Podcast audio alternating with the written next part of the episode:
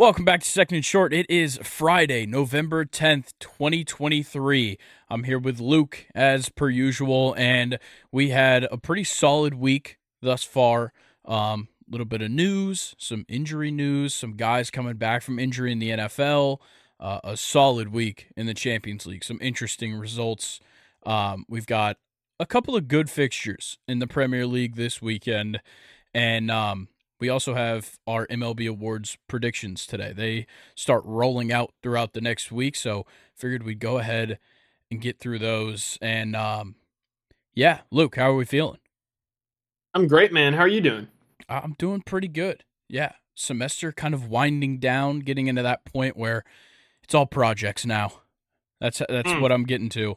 It's uh, you know, project last week, project this week, project next week. I got a professor that has a project due on the Monday before Thanksgiving, even though the Monday is when our break at KSU starts. Well, that at least you guys unfair. get Monday.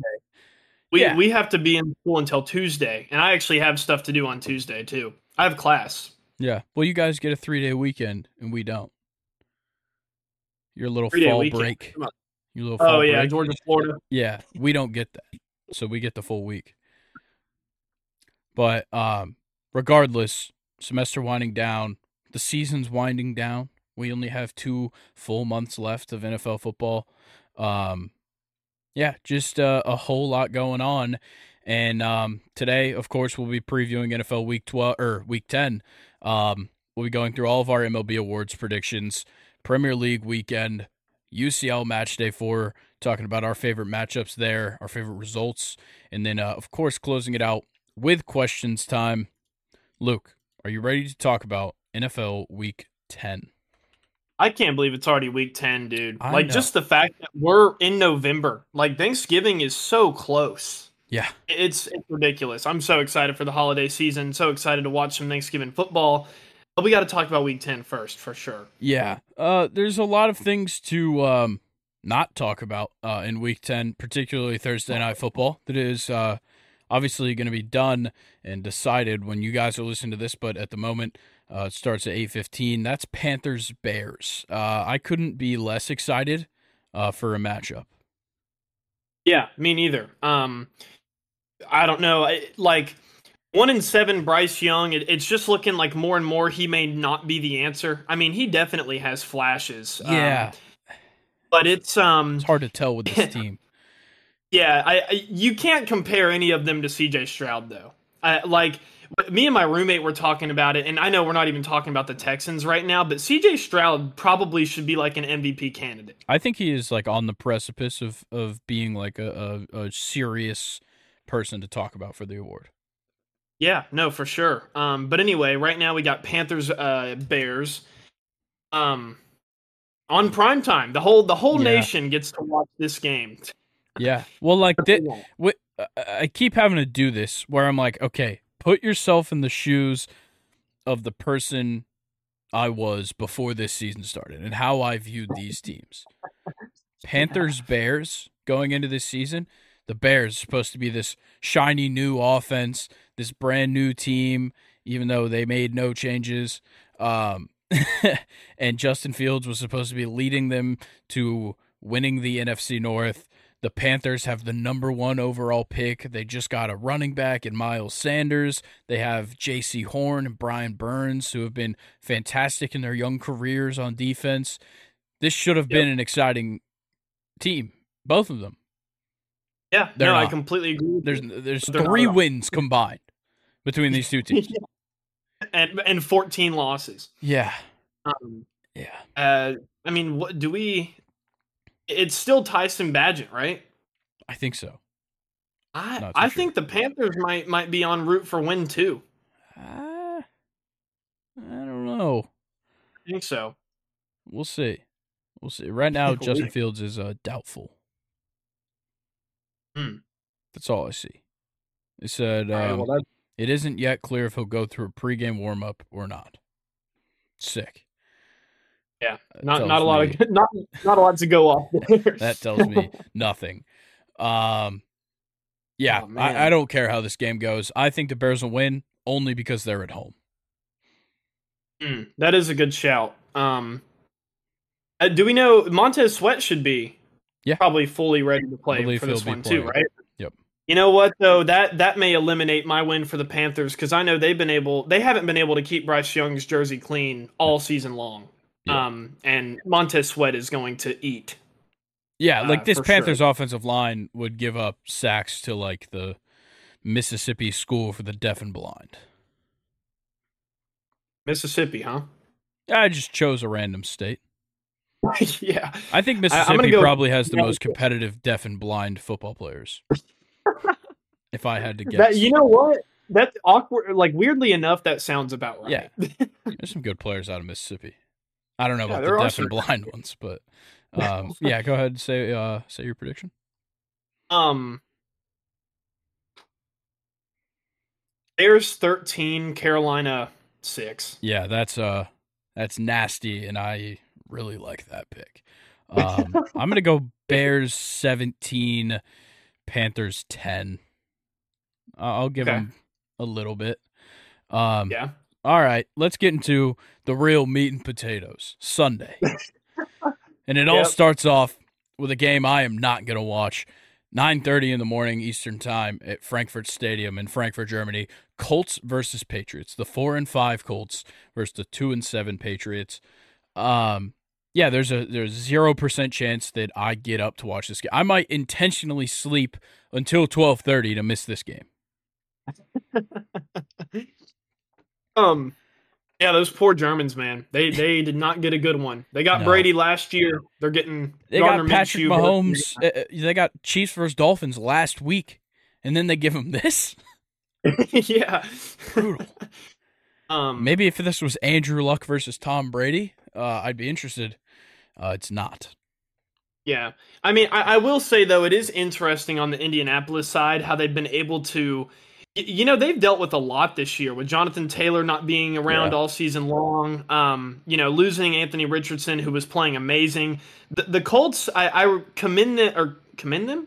Is commend yeah. the right word there? Yeah, I, I, commend them for being still like an around 500 team for what they've dealt with. Um, and yeah, I think that they're probably going to stomp the Patriots in Germany. Yeah, I, I think so as well. The Patriots just have nothing. I think we we go through this fight every week um, of trying to find things to talk about for the Patriots. There is none uh, outside of the struggles. Mac Jones sucks. The uh, Kendrick Bourne's out for the season, so there's nothing going on in the receiving game outside of Hunter Henry.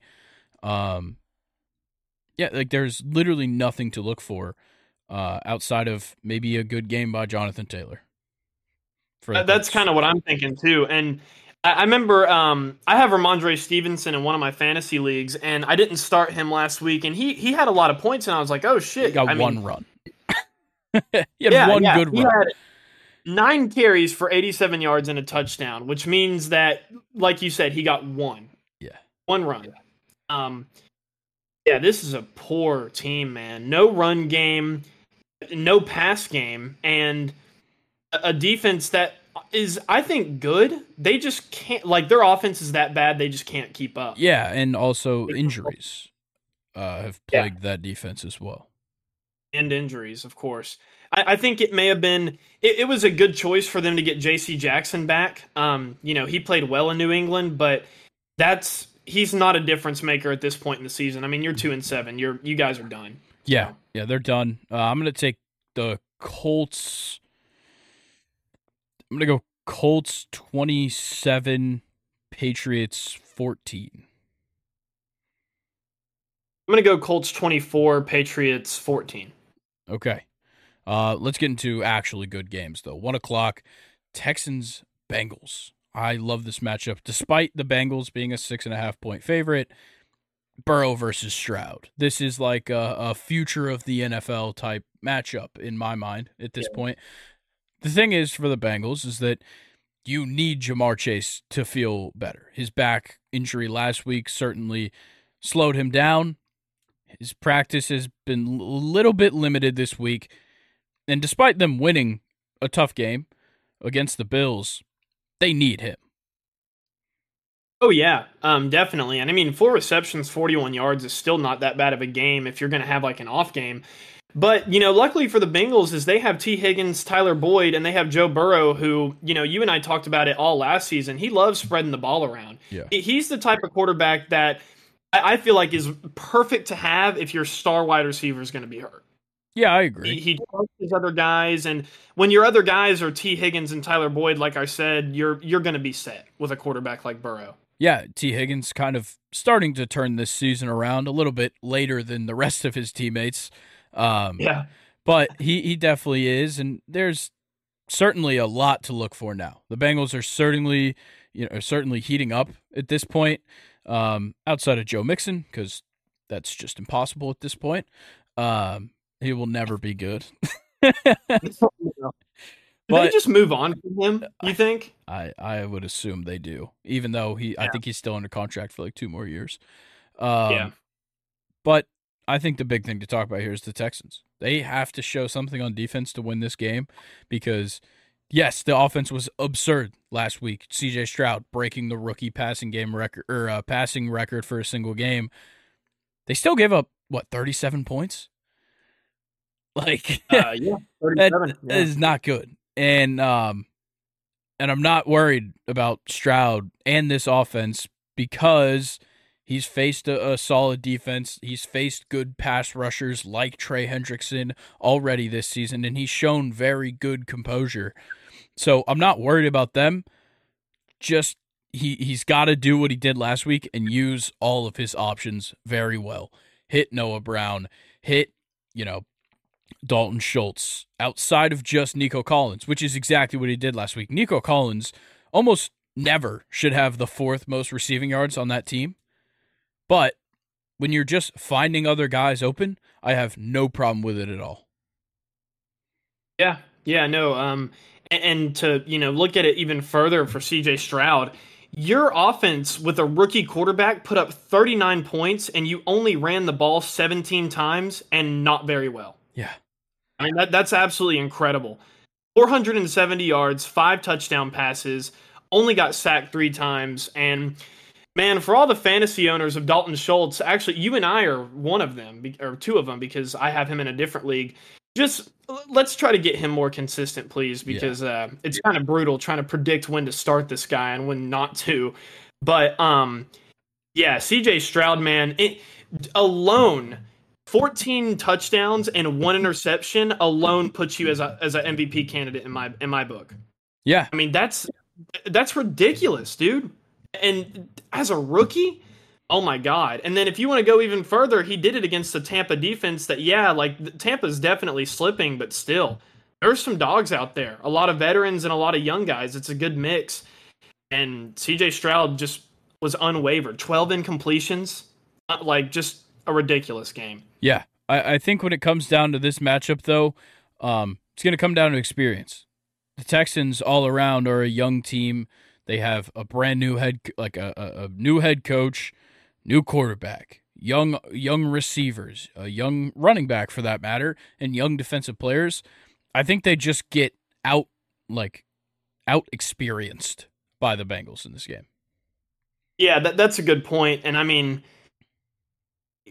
yeah, I, I, really I don't have anything else to add to that except for that I agree. Um, the Texans, you know, it, I get getting lucky against the Buccaneers, which, you know, would you call it getting lucky? I mean, only 17 uh, rushes for not very well. I don't think it's lucky. I, I, I think CJ Stroud is just a good quarterback. Yeah, but he's not going to be able to do that every week. No, though. of course nobody, not. Nobody, nobody can. But um, yeah, it's it's going to take a lot from the Texans to beat the Bengals, and the Bengals are super hot right now. Too. Yeah, they are. So it, it's gonna be tough. Yeah, I'm gonna go. Um, just, the Texans defense, I just think is not going to show up in this game. Um, I'm gonna go Bengals 31, Texans 20. I'm gonna go 27-20 Bengals. Okay. Uh, let's get into the next game: Saints Vikings. In this one, normally I would hate this game, uh, but this one's kind of interesting. Josh Dobbs now has a win and a week of practice under his belt for the Vikings. And the Saints aren't bad, uh, per se. My issue with the Saints is that their offense and how they approach every game is ever changing. And I don't know if that's good or bad for them. Like, yeah, that's a good point because you, you saw last week against a you know a really really bad Bears team. Alvin yeah. Kamara only rushed the ball nine times, and yeah.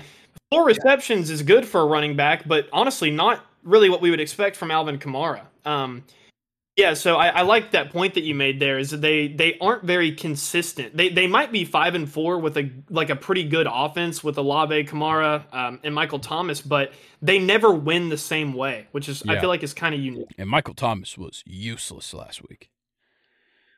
Yeah, big time. but yeah, like when it comes down to this game, it's like, okay, well, we look at last week, and the Bears have a bad defense and you threw the ball quite a bit. And you outrushed, or you gave Taysom Hill the ball more than you gave Alvin Kamara the ball, which is absurd. Um, now you go up against the Vikings team that also doesn't have the best defense, but certainly has a good one. Um, we certainly saw them slow down the run game of the Falcons last week. Um, I'm not talking about that game. Any actually, I will talk about it when we talk about the Falcons. But um, they slowed them down. If the Saints want to do anything in this game, first of all, get to Josh Dobbs quickly, um, which they've had a problem with. This pass rush has not been very good this year. But if they can get to Josh Dobbs quickly, that's going to make a, a world of a difference for them because that's what the Falcons failed at last week. They let Dobbs float around a little bit too much, and um, it ended up getting the Vikings a win. I think the Saints can win this game, though.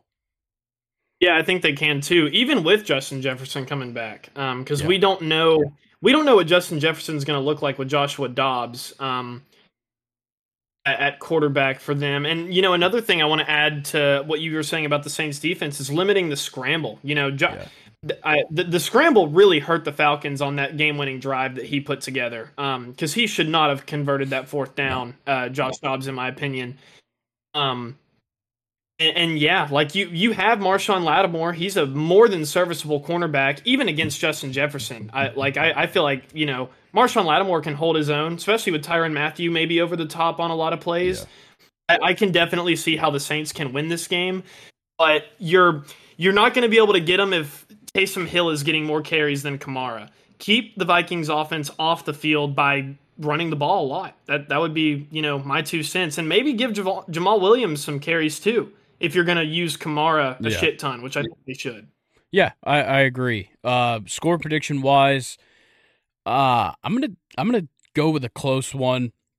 I'm gonna say Saints 21, Vikings 17.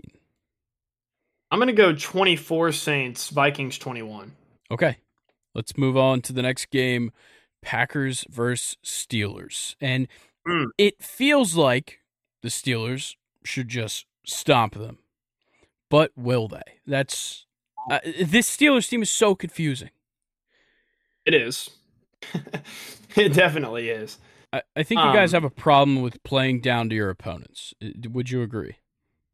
Yeah, uh, under Mike Tomlin, even whenever we had like a you know a consistent playoff team, like I don't know, 2014 to like 2019, I guess you could say, maybe even 2020. Mike Tomlin, Mike Tomlin's team has always played down to people. Yeah, even in like, and it's mainly in your wins. In these, in the five wins the Steelers have, what their biggest margin of victory has been like seven. Yeah, they're all one possession games. Yeah, like that's concerning um, but what you might get lucky with is that the Packers have been really bad. Jordan Love's been turning the ball over at an alarming rate. Um, they finally get a win, a big win over the Rams, all things considered, but a lot of field goals, a lot of settling in that game. Uh, but before that, they're coming off of a four game losing streak that included games against the Raiders and the Broncos. Um, yeah. which are just games you shouldn't lose. Um, and, and similar to what I talked about with the Texans, I just think the Packers are going to get out experienced in this game. Yeah, um, you know, and, and to kind of like narrow down the out experiences, Jordan Love, like he is the he is going up against like one of the worst defenses for him. Like I, I think yeah. I don't know the stat, but Mike Tomlin has an amazing stat against rookie quarterbacks, which obviously Jordan Love isn't a rookie anymore, but he's he's essentially I would say he's new to being a starter, definitely. That is true. Um yeah. And I just feel like you know, he's going up against a defense that is not only really good, but also pretty scary, very physical. Uh, we we've been very good at uh, getting interceptions this year, which doesn't bode well for Jordan Love either. Um, and yeah, just the Steelers' defense is just this perfect combination of pass rush and picks, and I feel like that would that could murder Jordan Love in this game.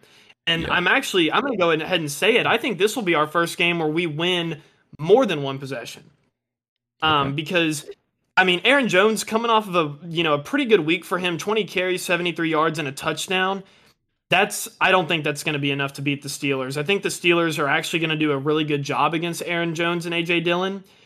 It, it just comes down to what we can do offensively. Can we create enough separation in score? Can we score when we don't have to? Does yeah. that make sense? No, I feel like agree. the Steelers only score if they're down or if we're like tied. We need to score when we don't have to score. So, um, yeah, score prediction. I'm going to take the Steelers. Um, I'm going to go 21. Hmm. I'm going to go 21 10. Okay. Okay. I, oh, for, before I do my score prediction, I want to get your read on George Pickens right now. What what's what's the deal? I know you're uh, oh, you're kind of locked in, plugged in with the the Steelers fans. So yeah, please let me know yeah. what the uh, the uh, idea is right now in George Pickens? Dude, I, I don't know, man, because he, he unfollowed the Instagram. Yeah. Um, he posted like the free me, and you know I, we definitely knew what we were getting with George Pickens. He he's not like I don't want to say troubled, but I feel like he's a very emotional yeah. football player. He, he's just and, kind and of I, like a, a loose cannon type type of guy. He's yeah. going to go off on his own and just kind of do his own thing. If you don't like it, then to him, you're just saying like "fuck you." And yeah. if you do like it, then it he feeds off the intensity. We saw that at Georgia. There were times yeah. where Kirby was all for his antics, whatever, because it gets all the guys to rally behind him. There's other times where you throw a Georgia Tech player into a wall and you get ejected when you're up by like 30 points. He does yeah. the same thing in the NFL, but that doesn't slide with the Steelers, and it doesn't slide with other organizations either. No, and you know, I, it really it comes down to our coaches, man. Like we just got to make sure that he's with the blueprint, and I, am uh, completely with Mike Tomlin. Um, I think one of my favorite Mike Tomlin quotes is, "We don't hold hostages." I would rather lose with a team that cared about the Steelers than win with a team that didn't. Yeah, I I am 100% perfectly fine with losing George Pickens if these antics continue and they only get worse. I I, I know that sounds crazy because I, I love the guy. His catch and traffic ability at like this point in his career is just way ahead of what it should be, in my opinion. Yeah, but he shouldn't have um, a god complex about it. No, like he, he, he was should. getting he was getting mad that Diontae Johnson got that pass for the touchdown when on the last yeah. play, he's the one that fucking dropped it. Yeah, yeah, and and to go even further with that, you know, Diontae Johnson hadn't caught a touchdown since Ben Roethlisberger. That's your yeah. teammate. That's that's someone that you don't even necessarily compete with. Y'all are both starters. Why not like be happy for him? That's a big moment. Yeah, for Diontae Johnson. I, I think he just he needs the spotlight. He needs something to feed off of, and yeah, when he has, it's crazy because when he has bad games, he doesn't feed off of it. He he doesn't take anything from it. It doesn't seem like. And when he has great games, he gets complacent the next week. It, it's as if he can't have two straight weeks where he is satisfied with his performance, or at least does yeah. something to show it. Exactly. Um, but yeah, overall, I, I love George Pickens. You know, obviously with me being at UGA, I mean, he got drafted to the Steelers like, you know, not too far after I found out that like I was accepted there. um, which yeah. I thought was very cool. Um, and I, I, I want to I want us to do everything we can to keep him, but like you know, like I said, if the antics continue and then progress and get worse, I mean, you know, see you later. Yeah, yeah, I, I definitely agree. Um, my score prediction, uh, I'm gonna go pretty low scoring. Uh, I'm gonna go Steelers twenty, uh, Packers seven. Okay. Uh, our nice. next game though, I kind of like. Uh, call me a sicko. I like it. Titans Buccaneers. Uh, both oh. teams oh. are three and five, but this is all about the QB play. And, and I know yeah. like that seems obvious that like yeah, the QB play is going to be a big deal in this football game. Uh, but I think in this matchup in particular, it is way bigger than many matchups because Will Levis has the opportunity to be fantastic, or he could play like last week where he was just like okay, not good, not horrible, but he was okay, and that's uh, not going to win. For for your second game to be against the Pittsburgh Steelers defense with Mike Tomlin's rookie quarterback record, I thought Will Levis, I think Richard Sherman said it best in the post game. He said something that like it's not your fantasy football game, but like, if you watch that game, Will Levis was fucking awesome. I, I watched in, the game my, and he, he passed accurately. My issue was that uh, maybe it wasn't his fault, but it just seemed like the weapons didn't back him up. DeAndre yeah, Hopkins I, I was, I think, eleven targets, four receptions. Like yeah, Joey, that's an Joey issue. Porter Jr. Baby. Yeah, Joey Porter Jr. was all over him. But like that's a yeah. kind of guy that should be making a difference and should be helping out this quarterback. So maybe it's not as much that Will Levis had a bad game as much as just the Titans offense kind of fell flat. But I still think that obviously it's nowhere close to what his debut looked like 2 weeks ago. I just think he has to look for options outside of D Hop here and there at least because That is fair. That is fair. Yeah, uh, like there's other guys on this team. Of course, Treylon Burks is now out, uh, but you still have Westbrook-Ikhine. You still have Kyle Phillips, Chigozie Okonkwo. There's multiple other guys on this team that you can look at. You can run the ball a little bit more too, um, at least against the Buccaneers. But like the Titans certainly just like aren't out of it in this game, and neither are the Buccaneers. For the Buccaneers, I think uh, there's a they have to find the right number of passes for Baker. I, I know they lost last week, but he threw the perfect amount of passes. 30 passes is his number for sure. Anything more and it feels like he's forcing it, anything less and it feels like you're running too much. Um, I think last week was perfect, but Chris Godwin needs to figure some things out uh, if he wants more targets. And yeah. Mike Evans is going to get the ball uh, regardless, and Cade Otton has earned his targets. So yeah. there's guys on that field, just like for the Titans, that can be used. It's just about how efficiently does the quarterback use them. Because if you're throwing to Chris Godwin the most out of your wide receivers and he's not producing, you got to switch it up. And they didn't do that last week. Yeah, no, uh, Chris Godwin did get more targets than Mike Evans. Uh, Cade Otton obviously leading the way in yeah. targets with nine. Um, I I don't know with with the amount of weapons that Tampa Bay has uh, in their pass game. I honestly would like to see Baker throw the ball more. But you know, then again, in saying that, you have Rachaad White who had 20 carries, 73 yards, and two touchdowns last week, um, and he had a good game in uh, in receiving as well. Yeah, it, it's they. I honestly think, like you know, to your point, against the Texans, they played like a perfect offensive game as far as like giving Baker, uh, like you said, the right amount of attempts, and also Rachaad White. I mean, twenty carries, I feel like is what you look for. Yeah.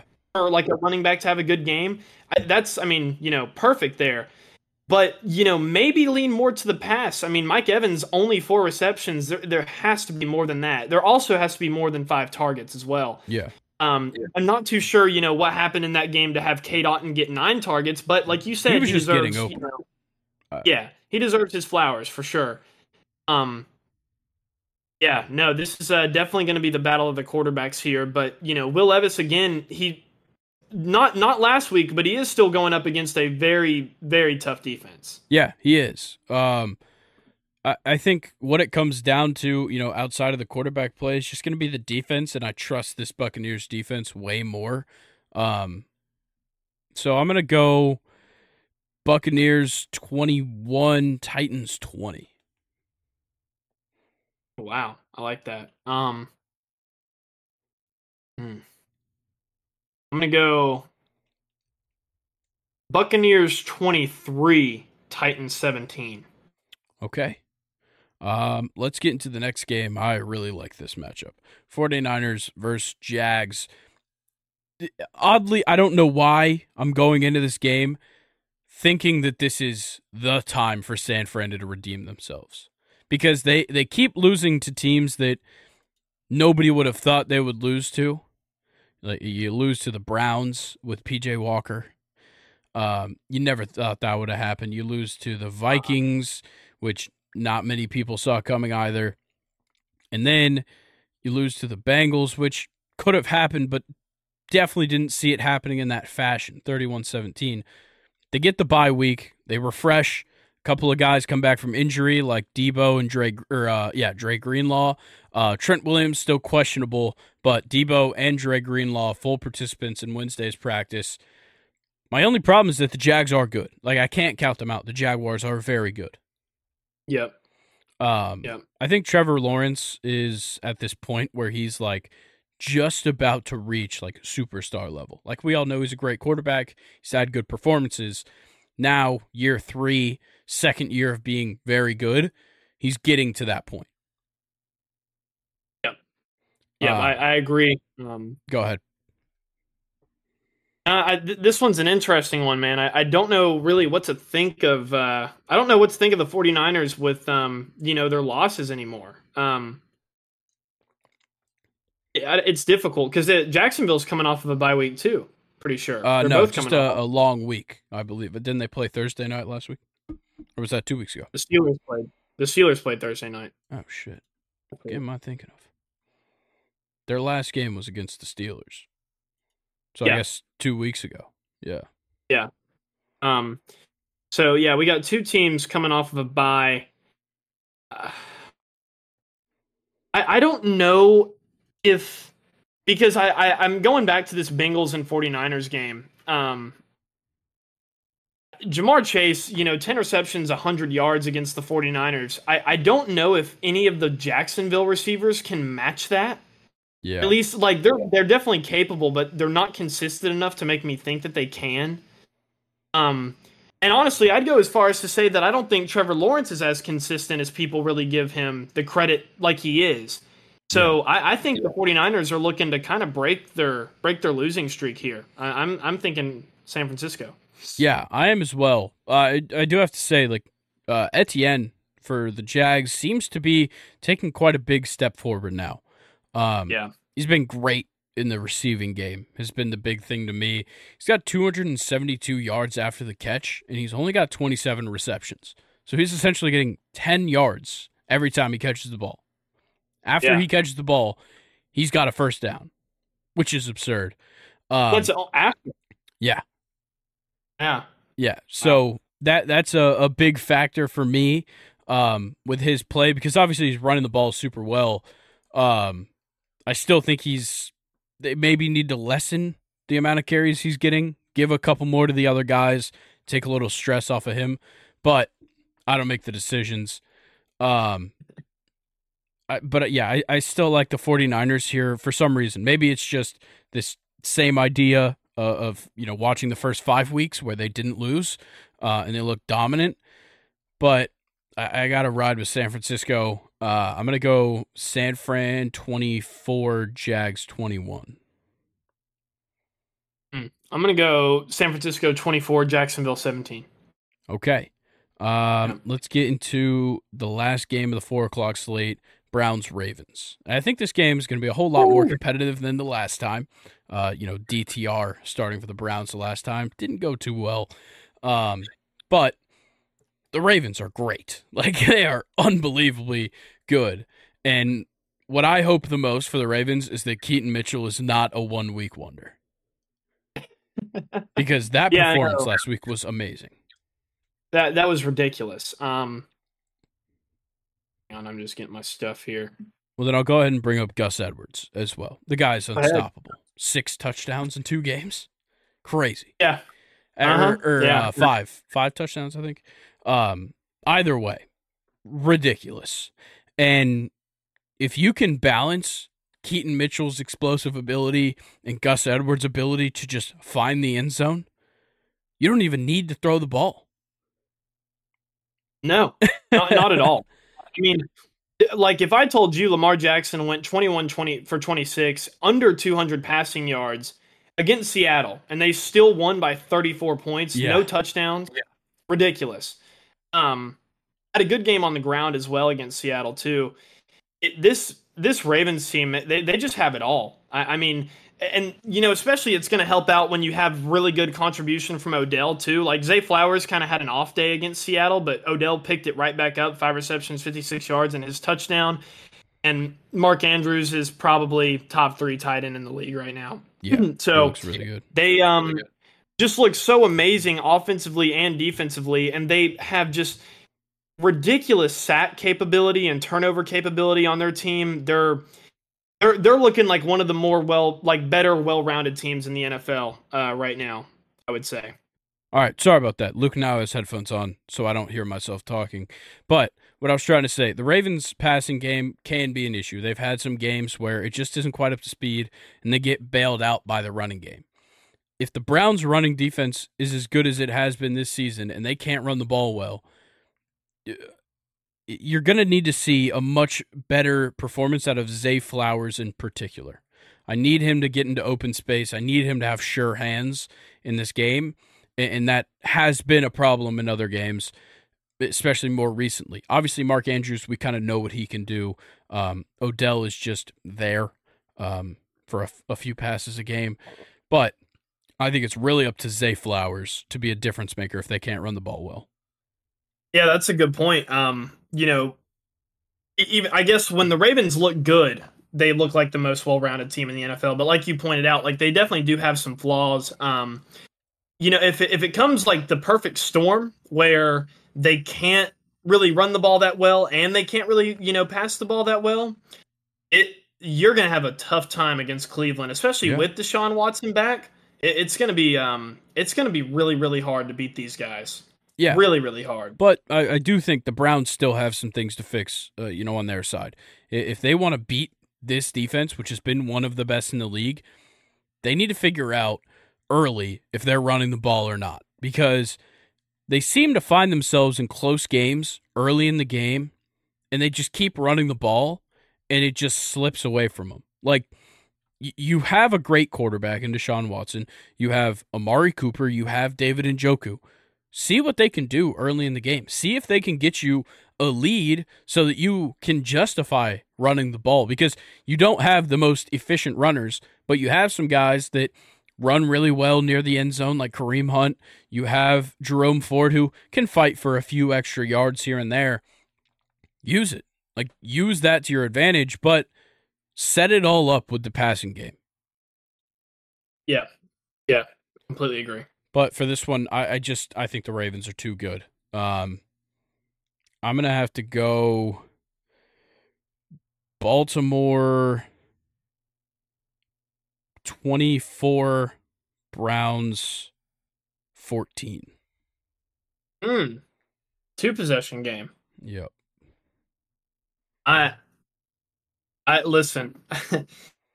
I like this Cleveland team. I mean, fuck the Browns, but I like this Cleveland team.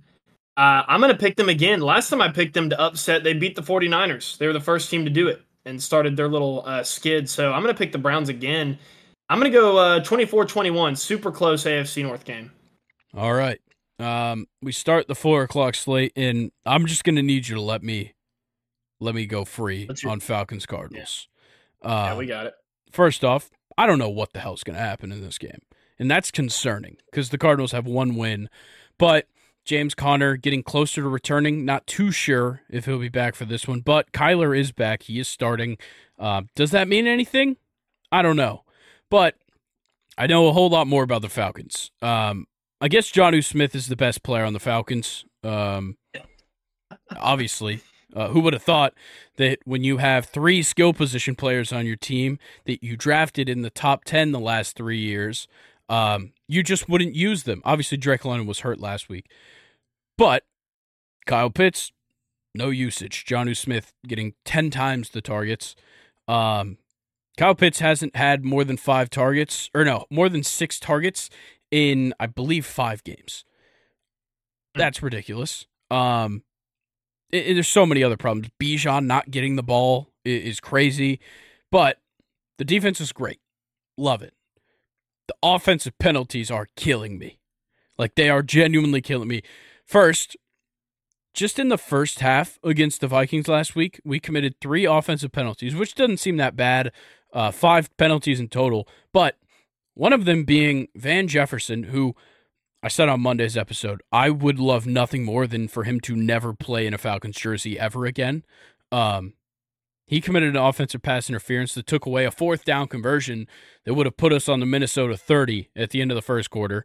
Obviously, you know, we, we end up getting the flag, which pushes us back, which takes us out of field goal range. Uh, so you can't kick the field goal. You punt. We end up getting a safety off the punt, but ten times out of ten, I'm taking a touchdown over a safety. Um, and then Uh, one of the other offensive penalties in the first half was Chris Chris Lindstrom's false start on the first play of a drive where we started on the Vikings one yard line after a fumble recovery. And we finished that drive with a field goal. Four plays, negative four yards. That's the difference maker. We lost by three points. If you could have either gotten a touchdown when Van Jefferson fucked up the fourth down conversion, or you could have gotten a touchdown instead of Chris Lindstrom false starting and then the offense just totally falling flat because Arthur Smith doesn't know how to play call in the red zone, we would have been fine. In in that everything that I just went through is what loses games. Uh, week by week, that's what loses games for the Falcons. And if Arthur Smith wants to keep his job, he needs to learn how to utilize the talent on this team because if he doesn't, it's not going to be his team by the end of this season. 100%. There's too much talent for this Falcons team, honestly, to be below 500 at this point. From what we saw in the first couple of weeks, from what we've seen from Bijan Robinson, what we've seen from Drake London, now from Taylor Heinicke has shown flashes, and what we've seen from this defense, there's zero excuses for us to be four and five, but he never ceases to just give the ball to Cordarrelle Patterson for fucking nothing and just continue to feed Tyler Allgeier while while meanwhile a guy that we just picked in the top ten who's supposed to be this generational talent who has made highlight play after highlight play in the first four weeks of the season, first honestly like six weeks of the season he's just standing on the sidelines watching. I don't get it. Um, so yeah, at this moment, Arthur Smith fired. Um, and Kyle here Pitts, first, Grayson Rosen has just fired Arthur Smith from the yeah. And if we don't draft a quarterback, Kyle Pitts is totally going to like the fucking Chiefs. um, um, yeah, I digress. All right. Well, you know, it's unfortunate for Falcons fans because in two weeks in a row, which uh, we haven't seen since week one and week two, the Falcons have put up more than 20 points against their team. The difference is in weeks one and two, in the Panthers and Packers, the Falcons won both of those games. Yeah. The Falcons in week nine and eight have lost to the Titans and then the Vikings uh, after putting up 23 against the Titans and 31 against the Vikings it, it's just um, I, I'm completely with you. I think the Falcons are a sneakily good team, but it's just coming down to you know really play calling and honestly like kind of just defensive lapses that lead yeah. to you know like really really good plays uh, offensively for whoever they're playing against. But yeah, like uh, it, it's just very frustrating. I can imagine that you know you guys have put up 23 and 28 in back to back weeks, which I would say you know with a quarterback led by Heinicke or Ridder, it's that 23 points, 28 points is pretty damn good, especially with how the defense looked earlier in the season. But um, yeah, they just haven't been able to get it done two weeks in a row, and they're you know definitely slipping. Yeah, I I, uh, I liked your rant. That was a good rant. Yeah, like with the with the defense, it's like yes, they are giving up points, but a lot of times it's like just the offense capitalizing on moments. And also, the last yeah. two weeks we've played guys that aren't like aren't the guys that have been playing quarterback all year. Like that yeah. that we've run into two weeks in a row. We're about to run into it for the third week in a row. Um Yep. But like, you know, y- yes, we got a week to game plan for Jaren Hall, uh, and then he goes out with a concussion super early in the game. Now we have to see Josh Dobbs, who didn't even know the playbook himself. Like he hadn't even really practiced with the team. He's out there teaching yeah. his offensive lineman his cadence on the sidelines before he goes in the game. And then that just gives him the opportunity to scramble for, for extra yardage multiple times, run for that touchdown, you know, just kind of go out there and just play instead of running a real game plan. And of course, that's going to kill the defense. And kind of the same thing goes against Levis. It was like there is zero film because he barely played in the preseason, and, he mm-hmm. hasn't came in in any of the games this season. And then he just is starting miraculously. And now we have to deal with DeAndre Hopkins and Will Levis creating some ridiculous connection. Um, but yeah, overall, like, yeah, I'm sure the Falcons will win this game just because the Cardinals don't want to win football games. Um, but yeah, I, I don't think, I, I still don't think the offense is going to look good until we start incorporating the pieces that are important. Yeah, that, that that's fair. Um, and on the Arizona side, I literally have nothing. Um, yeah, last matter. week was uh, yeah. It, it, you're right. It doesn't matter. I, I have yeah. nothing to say about the Arizona Cardinals. Arizona Cardinals. It, nothing about the Arizona Cardinals matters at all. No, absolutely not. yeah, what matters is that they're probably going to end up sticking to Kyler Murray um, and drafting like Marvin Harrison Jr. Yeah, poor Clayton Tune had to play against the Browns and got sacked seven times. Yeah, that sucks. Might be the only NFL game he ever sees. yeah, yeah, that, that uh, damn.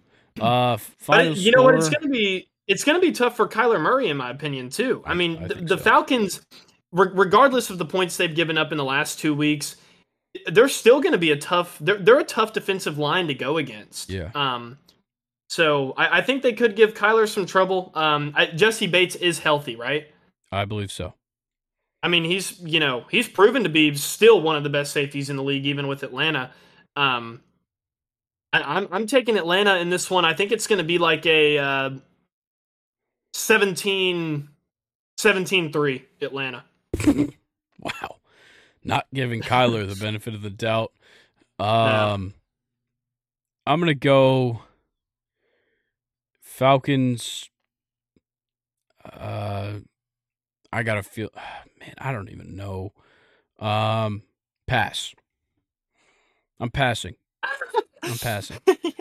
Are you? Is this the first pass on a score yeah, prediction? This is the first pass on a score prediction because I don't want to say what I think is going to happen.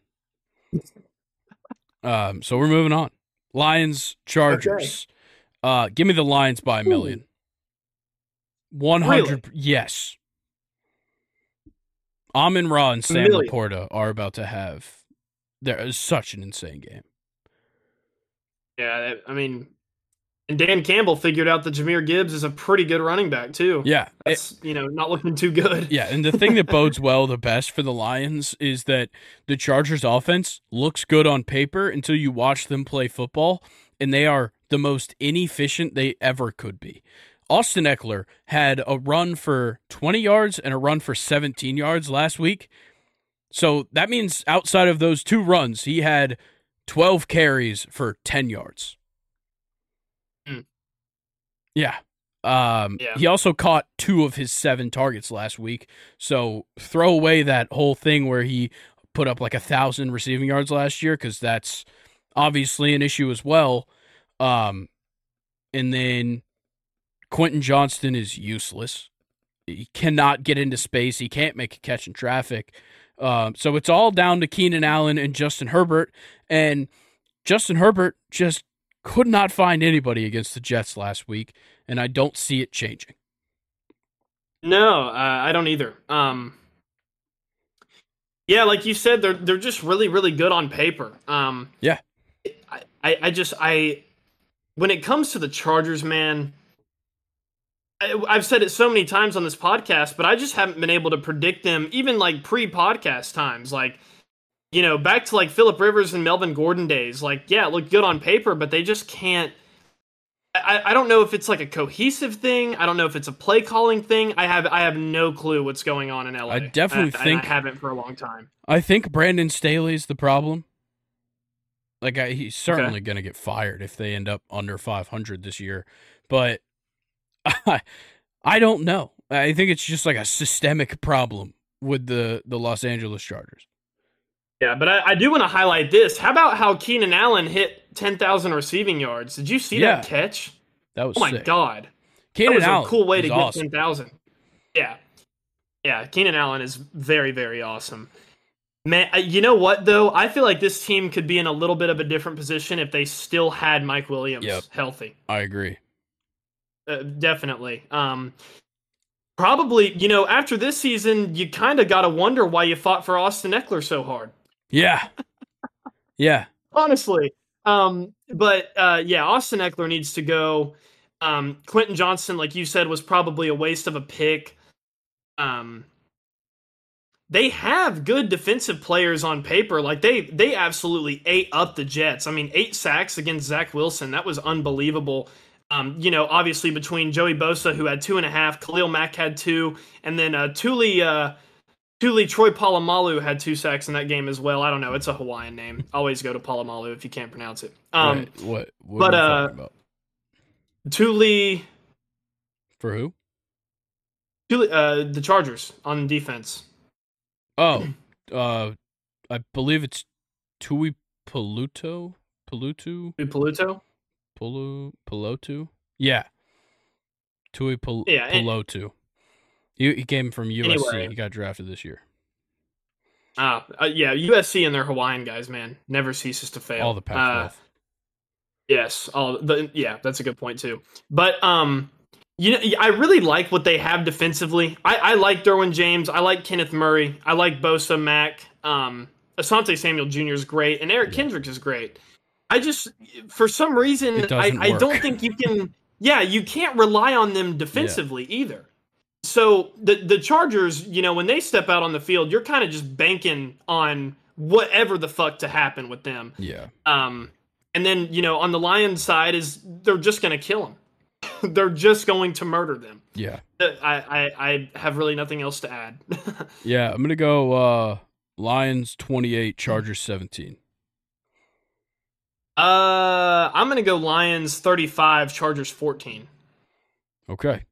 Uh, Yeah, let's get game. into the uh, next game, a division uh, matchup, but it doesn't matter. Uh, Giants Cowboys. It's gonna be bad. Bad, Hmm. really bad. Bad how? Bad. Tommy DeVito starting is how. Um, maybe not forty to zero. Bad. Hmm. Maybe the Cowboys get an early lead. They just kind of run it out. Um, Yeah. But it's not gonna be fun. No. Uh, I, I honestly, I, I think out of all of our mid or uh, preseason uh, like predictions, I had the Giants the most wrong. Yeah. Like, I I really did not think this was going to happen. Somebody saved Saquon Barkley. Um, yeah. I- yeah, I, I really, I don't know. I mean, it sucks that Daniel Jones is out, and not only is he out for the rest of the season, but I almost am now doubting him as franchise quarterback level. Uh, yeah. I, I don't think know. that's fair. I don't. I don't know what happened to him this season, and they're going up against a division rival that has already murdered them already. yeah. Um, I said already twice there to you know really make sure that y'all knew that they already murdered them. It already happened. Um, CeeDee Lamb is coming off of an almost 200 yard game perfor- performance. Jake Ferguson is a fantastic tight end with Dallas. He's really cemented himself the past couple weeks. And, you know, you've proven you don't even need Tony Pollard anymore. yeah. I wish they did. I I really wish Yeah. they needed Tony Pollard. Um, but yeah.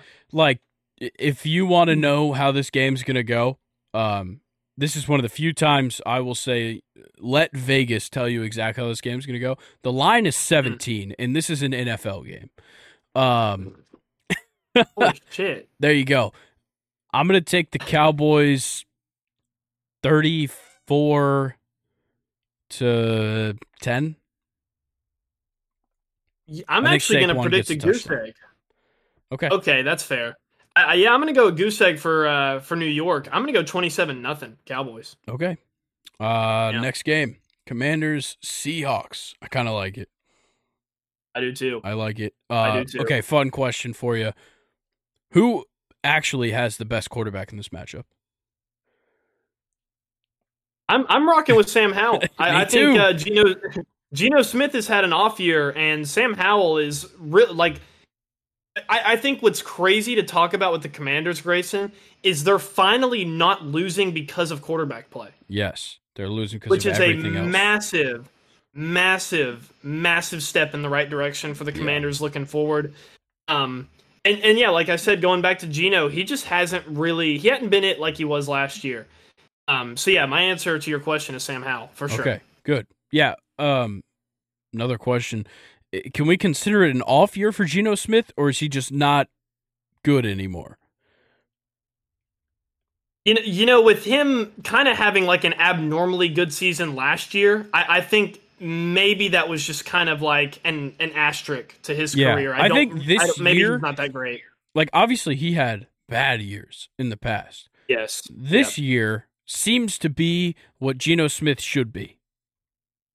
yes, Last year was Yep. exaggerated. This year, probably properly rating him. But yeah, Sam Howell is actually good. Um, the defense obviously is struggling.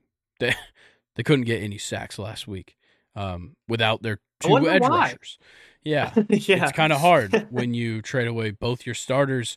Um, you just leave Jonathan Allen and Daron Payne to get double teamed in the middle. Um, Yeah. yeah, like I think Seattle has the more complete team uh, to win this game, but maybe give Kenneth Walker the ball yeah, big time, big time. and maybe test out DK for you know give him a couple targets.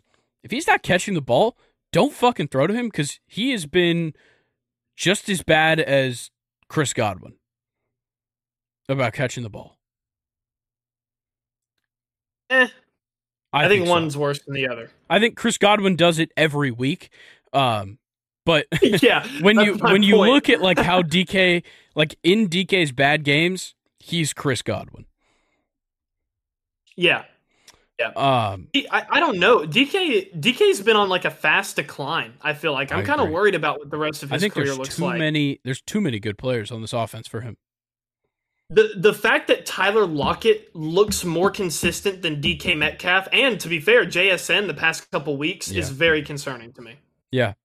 I think they should throw to Jake Bobo more, personally. He's looked good. Okay, he has looked good. Um, Yeah, looked this good. game- Sick last name. uh, I don't know. The Commanders just look so incomplete without the, like without any defensive help. Um, Yeah. so I'm gonna go Seattle. Seattle 28, Commanders 21. I'm gonna go Commanders 24, Seattle 17. Okay. Big upset, considering Seattle's a six and a half point favorite. Um, Ow! don't know. I don't. I don't understand. um, all right, Sunday night football. Yeah, I'm. Ah, I'm Grayson laid on me. We got a good one. It's Sunday night football. Who's playing? uh, yeah, two great teams, man. Jets, Raiders. Mm. Woo! Got Woo-hoo. some big markets in Yeah. here. Vegas, New I'm- York. I'm literally on the verge of throwing up thinking about how this game's gonna go. After watching Zach Uh. Wilson and like Robert Saleh is just like openly talking shit about him, um, in the media, like this, Yeah. this is gonna be a disaster. And then we already know the disaster that the Raiders are. Um, yeah, I, Jesus, I don't even know what to think. I, I like the Raiders. I, I think their whole locker room is up. Um, Yeah, that's true. I, everybody looks happier. They're smoking cigars after absolutely XP farming on the Giants, Yeah. thirty to six game. Max Um, Crosby was smoking just a plain, like literally, uh, uh, just a backwoods with tobacco in it. Yeah, and he was rapping like only part of the lyrics because he doesn't know all of them. I thought that was hilarious. That's also Um, funny. That's hilarious. But um, yeah, I, I, I like the Raiders right now. I think they got a good momentum. The locker room is turned around. They really like this fucking coach. Um, so yeah, I'm gonna take Oakland just because of uh Oakland. I'm gonna take Vegas just because uh they they just seem to be up right now.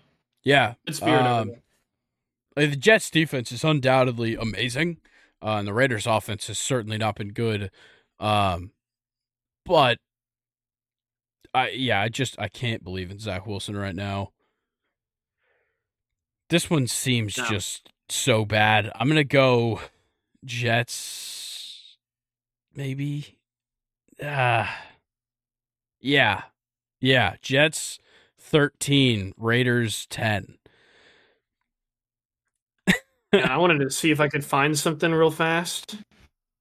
Um, dang it, I couldn't. I can't find it. But uh, Antonio Pierce, there was a story that came out about something that he did, uh, like with a high school team that he coached or something. Do you know what I'm talking about? No, I don't. Eh, like he i don't know it was some like crazy punishment just to kind of like attest to how serious he is but um I, I think with Zach Wilson getting sacked eight times, we're, we're looking at a, a maybe a good game for Maxx Crosby and not a good game for Zach Wilson. So I'm gonna go, Yeah. I'm gonna go Jets nine, Raiders twenty one. Oh, okay. Three field goals for New York. All right. Uh Monday Night Football. Woo. Should be a good game, right? Broncos Bills Yeah, in Buffalo. uh, not even Uh, big markets. No. Um it feels like the Bills should just handle business. I don't know if they can after watching what they did last week. Like how they played. the played Steelers have week. a better record than the Buffalo Bills right now. That's true. Uh, I'm not saying the Broncos are going to win this game, but I'm not going to say they can't. You know what I like? It's not going to be as Yeah. crazy of a result as you think. No, not at all. Um, I don't know, man. I'm still going Buffalo. I I, I think Yeah, if Buffalo scores 18, they have a good chance to beat the Broncos. Normally, I agree. normally. Um, I, I love last game for Buffalo. Yeah, they did lose to Cincinnati, but Dalton Kincaid 10 receptions off of 11 targets. That's that's really special. Oh yeah. Um, it, it just they they just have to run the ball more consistently. Like, yeah, James Cook is. I don't know. I don't really know if I'd call him good yet. I, I don't. I, I don't know if I can call him good. Or, Yeah, or maybe I- I'd just say the right opportunities. Yeah, I, I definitely agree with that. Um, he's not, you know, he's not in an offense that's going to run the ball all that much to him. No. Um, and I don't think he's quite found his usage in the receiving game just yet. Um, he hasn't really found a role there. But like to me, this, oh man, I, I think it, like like Bills twenty one sounds good enough to win. Um, I'm gonna go Bills twenty one, Broncos fourteen. I, I'm actually going to match you on that. Okay. I think that's the perfect scoreline. Um, I want to ask you this though: How much of Leonard Fournette are we going to see? I have two carries. Two carries. Yeah, it probably is too cold for him. So Yeah. He that was admitted- ridiculous. Did you? Yeah, I saw the shorts. He, he said it was too insane. cold. Well, yeah, his legs look ridiculous, but he said it was too cold. But like the, I don't know, like the day that he posted that, like the the low for Buffalo, I think it was like forty or like fifty something degrees there. Like, buddy, Think about the you teams played he's played on. Jacksonville. he played for LSU. Played for LSU, And and then he went to LSU, yep. Jacksonville, and then he went further south to Tampa. Yeah, so um, he's in for a rude awake- awakening, like probably in like a couple weeks. Yeah. Just wait for him to play. Okay, let's see Bills. Let's look at the Bills schedule real quick. Um. Oh, dude, he's gonna play so good at the Chargers. Oh yeah, he's gonna feed off the heat. yeah, that's that's gonna be we Lenny's it. game. Um, all right. Well, that is the week. Uh, four teams on bye: Chiefs, Rams, Dolphins, Eagles. A lot of good teams. No more. Taylor Swift. Yeah, No, more Taylor this Swift. week. Unless they're together. If they're together in the bye week, it'll you know it'll just be the same thing. That's true, but like they can't even attend an Eagles game because both the Kelseys are on bye. Um, Yep. Yeah, there's. uh I lucked out in fantasy with this being the people on bye. I'll just say that. Sorry, Ronnie. How so? Uh, Ronnie's team Poor Ronnie. is very, very much uh, Eagles and uh, Rams players. Okay. Yeah, so I lucked yeah. out. I think at the moment I'm projected to win by f- 15. Mm. I think. Uh yeah, that's nice. that's neither here nor there. Uh Luke, are you ready to talk about our MLB awards predictions? I am super excited to get into this. I, I think we're going to have some great discussion here. I agree. So, um, yeah, all nominees are released. Uh, we'll we'll name the list of nominees first for each award, and then we'll talk our winners. So we'll start American League Rookie of the Year. You have Tanner Bibee of the Cleveland Guardians, Triston Casas of the Red Sox, and Gunnar Henderson of the Baltimore Orioles. Luke, who is your winner? I, I went basic here. Uh, I, I just think it's Gunnar Henderson. I mean, yeah. 28 home. Actually, let me let me get this more in front of my face so I can read it better. Uh, 28 home runs, 82 ribbies, uh, solid. Uh, batting average of 255, but an OPS of 814. Uh, ridiculous. And then I wanted to add he was defensively solid as well.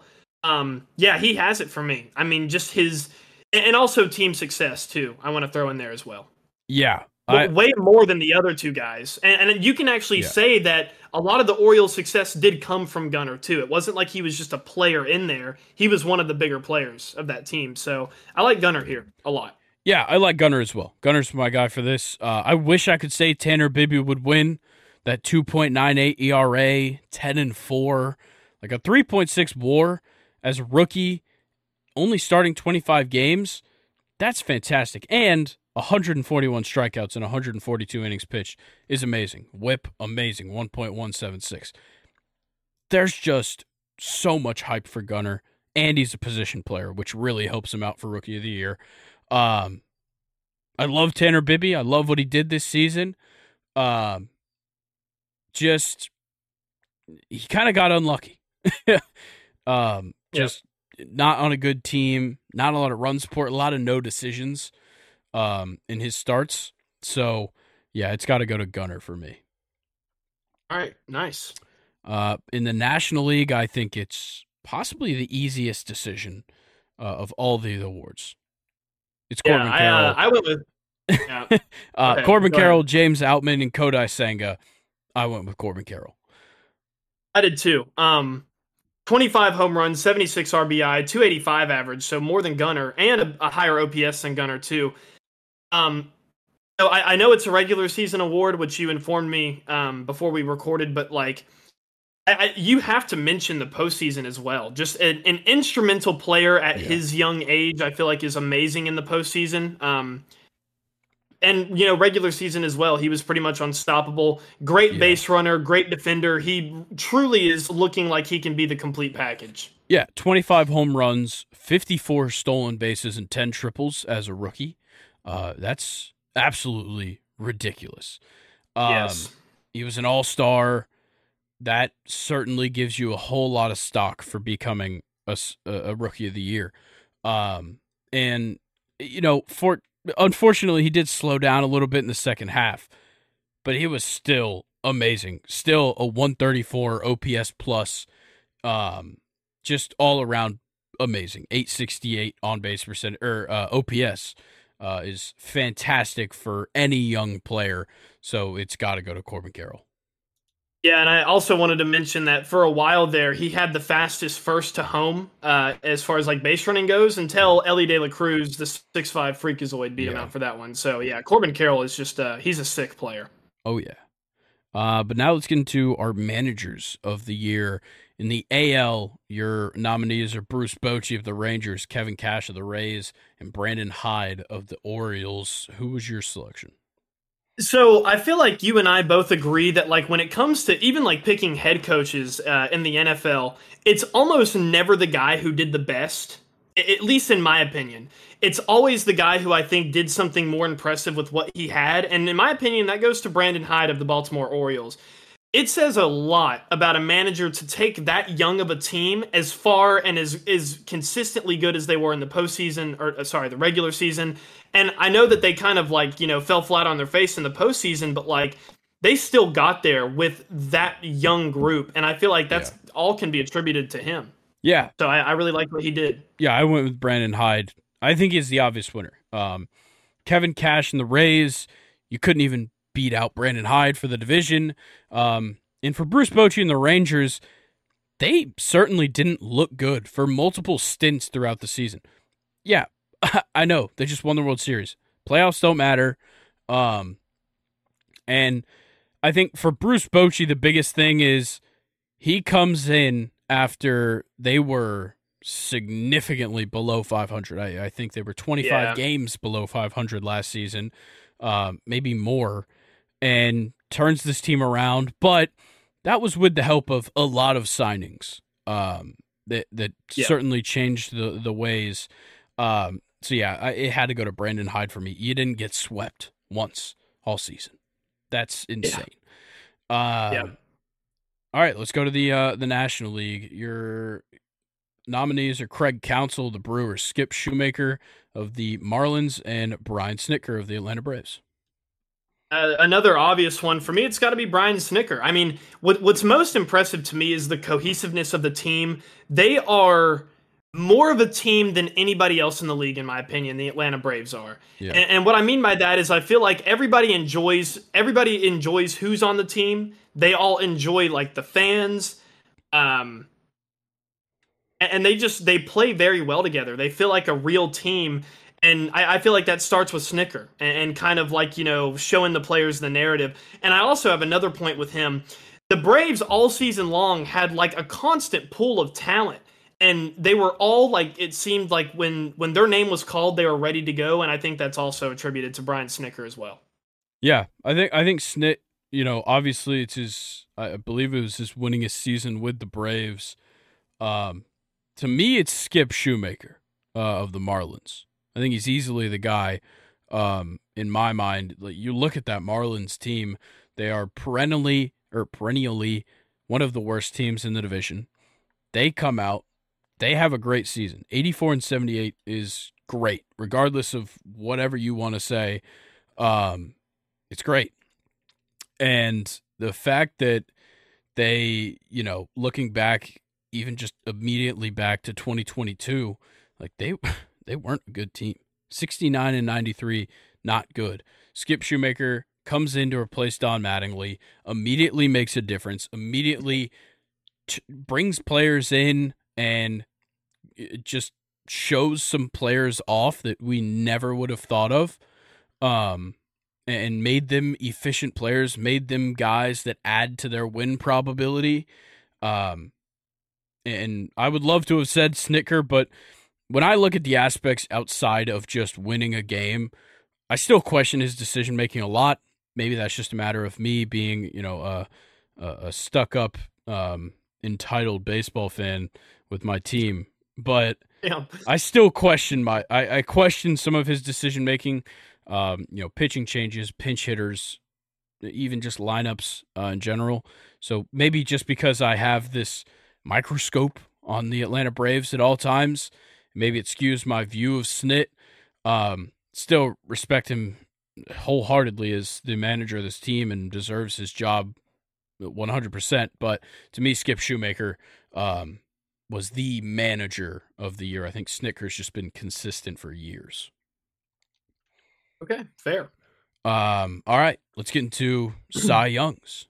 Uh, AL Cy Young winner. I got a feeling I know where you're heading with this, but the nominees are Gerrit Cole of the New York Yankees, Kevin Gausman of the Toronto Blue Jays, and Sonny Gray of the Minnesota Twins. I just feel like Gerrit Cole is way better than those two guys. Um, yeah, ha- had an amazing season, second in ERA uh, out of the entire MLB. Actually, two point six three. Um, he was tied for first with Framber Valdez for strikeouts. He was tied for third in complete games, third in innings pitched, fifth uh, in strikeouts in the MLB, and third in the AL. Um, yeah, George Pickens. Did, or, wow, George Pickens. Nice. Gerrit Cole. Nice. Gerrit Cole did all that with a shitty offense, and honestly, still had a good win total at the end of the season too. So yeah, shout out Gerrit Cole. I, he is by far my AL Cy Young. Yeah, and it'll be his first Cy Young in his entire career, which is That's even crazy. more surprising that he hadn't done it already. Yeah, that is crazy that he's never won one. I okay, since this is predictions, I think it's going to Gerrit Cole. If I had a vote, I probably would have voted for Sonny Gray. Okay. One big reason 0.39 home runs per nine in 184 innings pitched is actually insane. Like that just doesn't happen. Um, and Sonny Gray was genuinely one of the best in the league um, all year. Uh, he led the entire MLB in FIP, uh, fielding independent pitching, and of course led the entire MLB in home runs per nine. Yeah, I I loved what he had to offer this season, but Gerrit Cole has the shiny stats. He has the complete game shutouts. He has the you know more innings pitched, more innings per game. Um, so I think it goes to Gerrit Cole. Um, but if I had a vote, it'd go to Sonny Gray. That's fair. That's um, fair. all right. National League. This one I think there's like some discussion to be had. Um, your nominees are Zach Gallen of the Diamondbacks, Blake Snell of the Padres, and Logan Webb of the San Francisco Giants. Give me Blake Snell here, Grayson. I, I like Blake Snell the best. Uh, lowest ERA in the entire MLB. Tied for third in strikeouts in the MLB, fifth in home runs given up, lowest amount of earned runs given up. I think Zach Gallen had a more impressive season, like just overall looking at his team, obviously. But Blake Snell, man, was just uh, lights out. I actually think Blake Snell was probably better than Gerrit Cole, in my opinion, as far as like yeah. pitchers go. It's just Blake Snell was on a very, very bad team.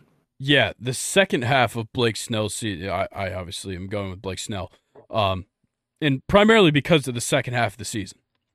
Yes. From July 1st yeah. to the end of the season, he had a 1.35 ERA in 93 innings pitched. That's crazy. That is some shit that just does not happen. Um, I love home runs per nine in this modern era of baseball. A .75 is amazing. Um, he also left runners on base 86.7% of the time. He was walking at an alarming rate, but he wasn't letting that earn runs, and that's huge. Yep. Um, so yeah, I had to go sure. Blake Snell. Yeah, I wanted to give it to Zach Gallen. I like Zach Gallen better, um, but Zach Gallen just doesn't. Um, he doesn't have the stats to back it up against Blake Snell. Blake Snell was just lights out. Yeah, Gallen started giving up a few too many runs um, in his outings, but yep. Let's get into the big one, the MVP award. Um, and as much as I want to say for the American League that it's going to be any of these other nominees, your first nominee is Shohei Ohtani. Your next two, Corey Seager and Marcus Semien of the Texas Rangers. I, I would love to say it's going to be Corey Seager. I would. He had a fantastic season. He led yeah. in so many stats. He doesn't pitch. I'm sorry. He doesn't. And he's also going to have to hit 50 plus home runs and pitch to beat Shohei hmm. Ohtani, uh, which just isn't going to happen. Uh, unfortunately, um, you you lead the MLB in slugging on base or uh sorry slugging OPS OPS plus uh you're you lead the American League in home runs on base percentage total bases and as a pitcher you have 132 innings pitched a 3.14 ERA and you struck out 167 batters he's the go. It's crazy, and he's yeah. a free agent. Even crazier. Oh my god! Imagine if somehow he just goes back to the Angels. There's a zero percent chance, honestly. Oh God! Yeah, but shout out Corey. Shout out Corey Seager though. Um, what a season he had. Yeah, but Corey Seager it, he's not great. Ohtani. No, he's not. Uh, unfortunately, and Marcus Semien just. I don't even know who the fuck got him on that list. Um, but I would like to shout out Corey Seager. He had a great year. 42 doubles. Yeah. Um, yeah. Almost NL MVP was probably a little bit closer, though. Yeah, NL MVP certainly closer. Um, but for Corey Seager, he also just didn't play enough games. 119 games, missed quite a bit of time. Took a while for his batting average and all of his counting statistics to be, or sorry, his average statistics to be like qualified. Um, so that definitely threw him off a little bit. But let's talk National League. Um, obviously, you know where I'm going. But your nominees: Ronald Acuna Jr., Mookie Betts, and Freddie Freeman. Um, I of course took Ronald Acuna. Plain and simple, it's Ronald Acuna Jr. He's the MVP. Nobody's ever done 40 70. Yeah, uh, I, I went with Ronald Acuna as well, and it, it's you know goes into defensively too. He can throw baseballs on a line. What what was his? Uh, what did he top out at? In uh, as far as like outfield throws, it was high. I don't remember. he was in triple digits, and he didn't even yeah. like run up. He just took a step and launched it. Um, yeah, it's got to be Ronald Acuna, just defensively and offensively, uh, as you mentioned, base running as well he um he's the he's the complete guy. Home runs are there, power yeah. hitter, um, and clutch too. He yeah. he is the player that you want. Like I I haven't brought up any baseball savant nerd stat shit. Um, I'm going There's plenty. For, for. Ronald Acuna. Okay, um, here we um, go. So I'll just uh, all right. Yeah. okay. when you're looking at percentiles in the MLB, uh, batting run value, a hundredth percentile. Wow. uh, expected weighted on base average, a hundredth. Expected batting average, a hundredth. Expected slugging, a hundredth percentile. average exit velocity, a hundredth percentile. Hard hit percentage, 98th percentile, and strikeout percentage to the 97th percentile. That doesn't happen. Mm. Nobody does no. that. Um, also, no. fielding wise, arm value, 96th percentile, arm strength, 98th percentile. he was averaging throwing the ball in like a 95 on any play where a bat, like where the ball was in play. His his max exit velocity this season uh, on a hit was 121.2. His average exit velocity 94.7. Oh my god. any dude. ball that he reached base safely on.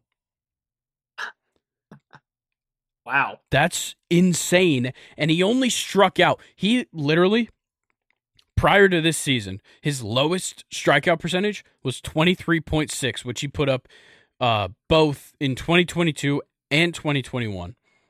In 2023, his strikeout percentage was 11.4. Oh my god. Yeah, the Shaved guy off like 30%. didn't strike out. It was crazy, crazy, absolutely insane. Doesn't matter what pitch you threw him. None of them were beating him. Um, actually, out of all of the pitches, uh, fastballs, breaking balls, and off-speed pitches, he had a home run off of any of them. Um, mm. Pretty interesting stat there. Um, do some guys not do that? Uh, there's some guys that just like don't get home runs off changeups. But they'll hit like 30 a season. Yeah. Wow, that's interesting. I actually yeah. never even thought about that before. Yeah, 23 huh. home runs off fastballs. but yeah, that's uh, that's that my one. spiel. Ron Acuna is the MVP. Bill Plaschke, you can suck my cock. Yeah, but you know what? Like, even how amazing Acuna is, Mookie and Freddie Freeman are awesome too. Oh yeah, Mookie had a great season. I'll, yeah, I'll give it up to him. Uh, yeah, he didn't lead the National League in any stats. Fantastic season, Mookie. Oh. Woo! Sorry, I had to. Damn. I like it. I'll I'll never forget is. Mookie winning MVP in 2018. Don't don't make it sound like I hate Mookie Betts. I just love Ronald Acuna. Yeah. Mookie Betts batted 364 uh, across 136 games in 2018. Nobody can take that Jesus. from him. Um, oh my god. so, yeah, don't forget about that.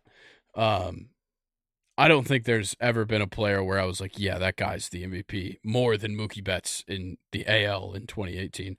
Um, Mike so Trout was, was close. Yeah, Mike Trout was close uh, that season, but yeah, he had uh, 28 first place votes. Mike Trout had one, and JD Martinez had one.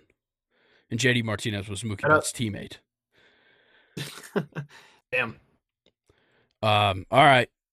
That is uh all of the MLB awards predictions. That was uh that was fun. I think I think we're going to be right on possibly all of them. Yeah, what what was the one that we we disagreed on? Uh, we disagreed oh, on we disagreed NL on Manager of the Year. Yeah, I don't know. I could see it going your way or my way. To be Yeah. honest, Maybe- we, maybe we could actually just- we could be wrong on all of these, except the AL. no, the AL MVP is the only one we can't be wrong on. Yeah. that one's going nowhere but Shohei Ohtani's way. yeah. Um, all right. Anything in the MLB you want to talk about uh, before we move on? I know uh, Silver Sluggers came out. Uh, I'm not going through the whole list. Um, yeah, no, we don't to do that. but um, yeah, we'll we'll start talking about free agency uh, coming up soon. Maybe we'll start doing some lists to recap the season, like uh, we did with the Mm. NFL last year. That'd be fun. I'll, I'll think Yeah. about it. I'll think about it. We've got a, a busy slate uh, with the NFL still going on, so we'll see what happens. But uh, for the meantime, uh, you said you don't have anything in particular you want to talk about for the MLB. Uh, no, not with the MLB. I do have a good MLB question for you, but that is obviously Okay. for question time. Cool. Uh, shout out Shohei Ohtani for donating like sixty thousand baseball gloves to Japanese schools. Wow. Yeah, big time. Yeah, I saw that uh, before we started recording. It's pretty cool. Uh, but Yeah, let me actually let me go to my Instagram and see if I have anything to add about baseball. I don't think Okay. I do.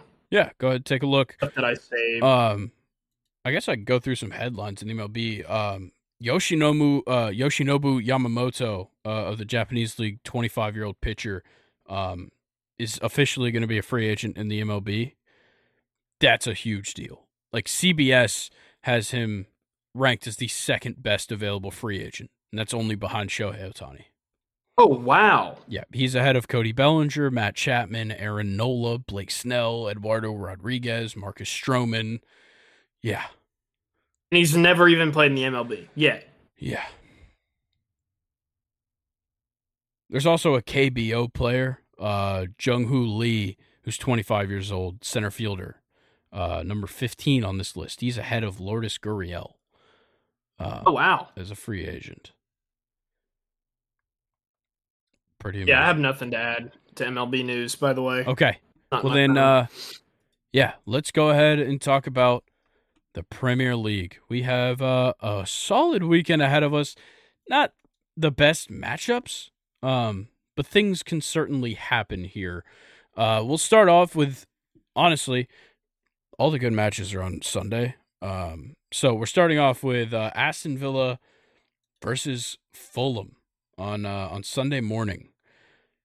Fulham's not very good. Uh, I'm well aware of that. I just wanted to talk Mhm. about them because we're getting to this point where there's not a lot of fantastic mashups. So I just want to talk about some teams. yeah, okay. Um, for sure. Yeah, Fulham, like you said, has not been that great, but Aston Villa are coming off of a horrible Premier League loss, two 0 to Nottingham Forest, which is not very good at all. Um, but Fulham did lose to Manchester United, which is horrible. You should beat Manchester United. Yeah. What? Uh, they're in like the relegation zone or something, right? Uh, yeah, that feels like it. Also, Um, I know I've made jokes out of it. Scott McTominay almost scored a goal, but he got ruled off sides in that game against Fulham. I just wanted to bring that up. Um, that that's worth it. yeah, look, Fulham Oh, is man. just it is a bunch of players that either aren't good or used to be good on the same team. Yeah, I, I completely agree. Um, yeah. you know, Williams still strong with him. Is awesome. Yeah, Palhinha is awesome. I think Williams pretty good too. Um, he's just not as effective as he used to be. Yeah. Um, I, I think with Fulham, it, it, what, what's kind of hurting you is uh, no, not really a striker at, at Fulham anymore. I think Alexander Mitrovic was a very, very underrated striker for Fulham, and you did sign Raul Jimenez uh, from uh, uh, oh my gosh, I'm blanking Wolverhampton. But you know, I guess he hasn't really worked his way out there yet. He's coming Yeah. off the bench in this game. Uh, and this Rodrigo Muniz kid isn't getting it done either. So yeah, Fulham can't score goals. Yeah, that's an issue uh, in soccer. It is It definitely big is. one. Uh, but Aston Villa certainly knows how to score some goals. They're fifth right now in the table. Um, and they've got a 10 goal uh, differential, but I still, I don't know why, but I feel like they could play better. Yeah, that's fair. Um, they, they definitely have Nottingham the... Forest last week, two 0 Yeah, I didn't even put up a goal. Yeah, really bad Um, showing from from Ollie Watkins, um, and Emiliano Martinez. Did you see Yeah, the? terrible. Did you see the failed save that was kind of an own I actually goal, didn't. kind of not? I did not. Um, I believe that was against Nottingham Forest. It might have been um, the one goal he gave up uh, against um, Alkmaar in the Europa League. Was it? Uh, no, I don't. I don't think so. I think it was uh, against Nottingham Forest. It was bad. Uh, he saved it, goes straight up, and he goes towards the line to gather it, and it just kind of goes over the line as he catches it. Oh God. It was bad. Um, a lot of people were very mad at him for that. Um, but yeah, look, Aston Villa is just a better team, um, undoubtedly. Like Yep. they, they've scored, I think, the third most goals in the league with 26, only behind Man City and Newcastle. They've been fantastic. Fulham simply cannot score. They have only scored nine goals. That is uh, tied for second to last with Bournemouth and Sheffield United. Only Burnley worse than them. Luton Town has scored more goals than Fulham. Hell That- yeah. that tells the story. um, I just yeah, look, there's no way Fulham wins. It's kind of the way I see it. Yeah, I'm gonna go like maybe uh, I don't know, two 0 Villa. Like that's a safe one. Yeah, like despite not scoring uh last week, um they still averaged 2.4 goals per game. Um that's crazy. I'm going to They go actually had more expected goals than uh, Manchester United in that one 0 loss. not surprised. Um No. Yeah, Fulham just doesn't score and they don't keep clean sheets. Aston Villa do, does score a lot and they also don't keep clean sheets. I'm going to go Villa 3-1. Okay. Yeah. Yeah, I'll go Villa like that. 3 1. Uh, our next game, surprisingly important. Uh, West Ham versus Nottingham Forest. Never thought that this one would be one that I actually care about. And most people probably don't. But this is number 12 versus number 13. And this is just a continuation of a horrible skid by West Ham. Yeah, um, I'm actually looking at it right now. They lined up differently in their 3 2 loss to Brentford. They, they ran just a straight 4 4 2, which is by far my least favorite formation of all time. Um, Yeah. Yeah, you had a you had Jarrod Bowen who played uh, striker with Michail Antonio. Who Jarrod Bowen actually scored a goal. Um, so it, for me, it's an easy fix for West Ham. You replace my, Michail Antonio with Jarrod Bowen, and you go back to your same formation. I don't know what the fuck this four four two is with your loaded midfield that you have. You need three center mids if you're West Ham. You need all of them out there on the pitch at the same time. But Mohamed Kudus, though, did you see his fucking goal against Brentford? Oh Yeah. my god, That was amazing. ridiculous. Yeah, I love that guy. Um, wish Chelsea could have gotten there first, but you know we have a we bought a billion other people instead. Yeah. Uh, so. Yeah, I, I guess uh, I'll turn it over to you now. I, I don't really know what to think. I, I kind of like Nottingham Forest in this one. I'm not gonna lie. I do as well. West Ham is on such a bad run right now. Um, the only team that is, uh, or sorry, not the only team, Burnley uh, and West Ham, the only teams that have lost their last three Premier League matches. Um, it just doesn't look good, man. And, and Nottingham Forest coming off of obviously a big win against Aston Villa, and, and you know they lost to Liverpool, which is fine, but you have draws with Luton Town and draws with Crystal Palace and Brentford. They're all over the place. I think for some reason being all over the place doesn't bode well for West Ham. Um, so I'm no, no. gonna, yeah, I'm gonna go. Uh, I'm gonna go one-one draw.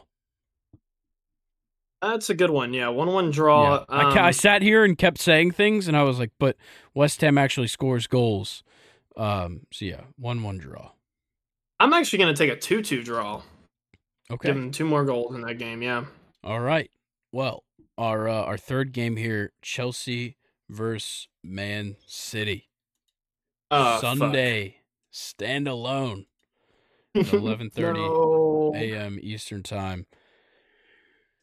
It's interesting. and Nkunku's still not back.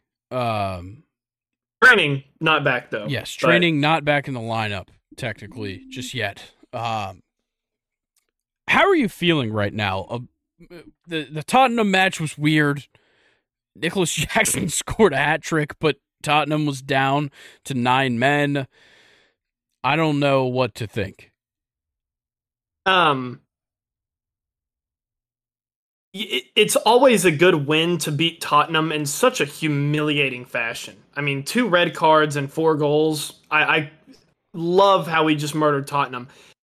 But, you know, I, I just got to put this Nicholas Jackson hype to an end, man. This is the this is the most phony fucking hat trick in Premier League history, and I I actually kind of hate Nicholas Jackson for scoring this hat trick um, a billion chances throughout the entire first half of the game, didn't score any of them like normal.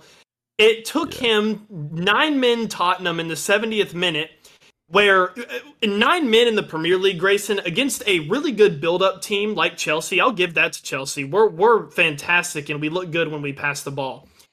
Every through ball is through on goal. And when you have someone as pacey as Nicholas Jackson, that even furthers that notion that you're through on goal. Of course he's gonna score a fucking hat trick. He better. and oh my god, dude. Like, don't give me okay. I don't hate him for scoring this hat trick. I just hate the hype that it okay. gets. Fair yeah. play to him for putting three goals away. I was gonna call you out for that one. uh, yeah, but um, I I no, see it as a confidence booster. Well, yeah, we'll see. I, I, that's what I see it as. He we'll just see. needed to get it out of the way. We'll see. I uh, in January, I still want Chelsea to go big on a striker. Yeah. Well, Manchester City's going to beat the living shit out of you this weekend. I think. I, I know they are. they're I they're on they ridiculous form right now. Um, obviously they smashed Bournemouth last week. They beat the shit out of Manchester United two weeks ago. They obviously beat up on uh, young boys of, of Sweden or not Sweden, Switzerland, um, in the Champions League look, they are on a rampage right now, and Erling Haaland is not slowing down uh, for anyone. Mm-hmm. Uh, he is just back to his shit. So, yeah, I just, this one's not going to go well. I'm sorry. No, I don't think it is either. I mean, I, I love Chelsea's ability to create chances, but we're not going to be able to put them away against Manchester City. I'm not. I'm not very confident. We. I, am confident that we can keep it close, but we're still going to lose. Yeah. Also, um, they, they, won't be able to blow us out of the water. Is yeah, what I'm trying to get at. Not so fun fact. Unfortunately, uh, the last six meetings between Manchester City and Chelsea, Manchester City has won. Wow. Yeah. Huh, it, even, it doesn't even like really feel like it. Yeah, but Chelsea hasn't won uh, or even drawn, uh, but they haven't won since May 8th, 2021 against Man City. So Tuchel, yeah. manager. That was and that was in uh, yeah, that was in the Prem, and you guys beat them the time before that. Wait, May eighth was that the Champions League final? Was that no. the last time we beat Manchester City? Uh, oh, sorry, no, May 29th was. That was the Champions League final. Yeah, so we beat yeah, them when it apologies. counts. Fuck you guys. I don't. I don't give a shit about your six games against They literally us. won a treble last year. Bro, talk about the seventh game. What what what happened the seventh game? um, oh yeah, what happened on yeah, February tenth, twenty nineteen, when you guys lost six 0 All right. I don't uh, know, man. Enough. Manchester City three 0 Oh, don't give us nil. I'm, I'm, I'm going to go 2 1. If Nicholas Jackson's a striker, it's 3 0. Hey, he's the only one. you know what, though? I love Cole Palmer. He's settling in nice. He's he good. looks really good. Yeah. Really, we'll talk really about good. him in questions time. Fun, oh, fun, oh, okay. Uh, fun little preview. Not directly, but uh, we'll talk about him. Uh, mm. Question before we get into UCL: Who's the only team, or who has the longest unbeaten streak right now in the Premier League? Unbeaten? Yep. Oh, is it Newcastle? Sure fucking is. Six games. yeah, you're welcome. Because wasn't it Tottenham before? I, I think yes, it was. It was. They were also just mm-hmm. winning. they weren't just unbeaten. They were just winning. Yeah. Um, yeah. Newcastle. Turning things around. Yeah. Not in the Champions League, which we're about to talk about, but in the Prem, we are turning things around. But let's talk about match day four of the Champions League. The schedule wraps around. If you played them two weeks ago, you played them this week. And uh weird. Weird results. That's like the best way to sum this up. Weird results. Um I don't even want to talk about it. Dortmund 2, Newcastle nil. I just Yeah, that they just I guess have the number there. I don't I don't know what else it is, man. Yeah. I don't this makes it real watch the game? hard for uh no, I didn't. But this makes it real hard Mm. for us to move on. No, yeah, it does. Yeah. Which It really does. okay, am I going to sound like a lame fan for saying I'm okay with us getting knocked out? Or I'm uh, actually I'm I would rather I'd be okay if we go to the Europa League. Is that okay? Nah, nah, man. You gotta you gotta demand more. I, I obviously demand more. I would rather win the Prem or at least be top. I'm focused on getting back to the Champions League next year. That's fair. Yeah. And That our fair. best way is to either go to the Europa League or win or get in the top four in the Prem because I don't think this squad, considering we don't have Sandro Tonali a- and all of that, can actually get all the way through this tournament. Yeah, that no, that's fair. Okay. Thank that's you. fair. Yeah, I'm not saying I want us to just not pay attention to the Champions League. I'm just saying I would like us to make it back next year. Yeah. More consistency because I guess your whole idea is like you don't think you can win this year, so you're striving on just getting there. More Yeah. consistent appearances. Yeah, I mean that's fair. Yeah. That's fair. Look, a lot of these guys on our team have not played in Europe. Yeah. that is Shit, true. I mean like uh, uh, what? Oh, shit, Dan Burn probably has never watched a fucking Champions League game. yeah, maybe. But, That's fucking uh, hilarious. Shakhtar Donetsk won Barcelona nil. What the fuck? That's crazy. I, I don't even know. I do not even know. Um, yeah, yeah, yeah. I, I have nothing to say. I, I don't understand how this happened. Yeah, well, I don't understand this one either. Uh, I was talking about how much I love Celtic matching up against Atletico Madrid. Um, Atletico Madrid won Yeah. six 0 Yeah, yeah, Yeah. Antoine Griezmann is one of the best players in the world right now. Is that is that fair to say? I actually, he's playing I, I don't really good. know what he's doing right now. I haven't really heard much about him. He's just been solid. It's two goals in this game. Um, same for Morata and then Lino and Saul. Actually, you know he's what? been really good. yeah, we got uh, four matches, four goals in the Champions League, and eleven matches, seven goals in La Liga. I mean, he's no Jude Bellingham, but that's that's pretty damn good. Yeah, it's Very, hard to be good. Jude Bellingham. Uh, It- right now, at least. Um, any other? Uh, any? I I I have plenty more, but any ones that stick out to you? Uh, results this week. Is it really that hard to be Jude Bellingham, Grayson? Oh yeah, Bellingham, Dude, you, you Bellingham, Bellingham. Fucking love that video. Those videos are I, great. I was holding, I I was holding that pose a little bit too I'm sorry. long. I was I, you guys would accidentally really closed bad. my tab and I needed to open it back up. Uh, but yeah, pick uh, uh pick out some uh some fixtures. Some I think. Milan PSG makes that group very, very interesting. It does, and that also scares Milan me for getting into the Europa League. yeah, exactly. don't like that. I don't Um, want Milan turning up and just winning. Like if they beat Dortmund next week, and we don't at least draw PSG, we're fucked. Yeah, and then uh, obviously Copenhagen over Manchester United. Yeah, Not somehow not really that surprising, but still a fixture that we just. I mean, I, I wanted to go into this one because I haven't even looked at the stats yet. I'm we talked about how it could happen. Copenhagen actually had them on ball possession, Yeah, but That- that Manchester matter- United. the biggest part was Marcus Rashford's red card, Oh yeah, no, for sure. and That, it was um, definitely a red card. Don't argue that. Nobody no, can argue yeah. that. He wasn't even looking at the ball. For sure, yeah. Copenhagen had more. They had 16 shots, eight of them on target. Uh, Manchester United had nine shots, eight of them on target. So yeah, fair play to Copenhagen, man. Yeah, Seriously. yeah, they, they were great. Um, Real Sociedad beat Benfica three one, but Sociedad was up three 0 at the half. Actually, after twenty one minutes. Oh my god. Yeah, I remember checking in on that Damn. game a little bit after it started and being like, "Holy shit!" Um, yeah, you had a, a goal in the sixth minute from Merino, goal in the eleventh by Oyarzabal, um, and a goal in the twenty first by I'm not even going to attempt that one.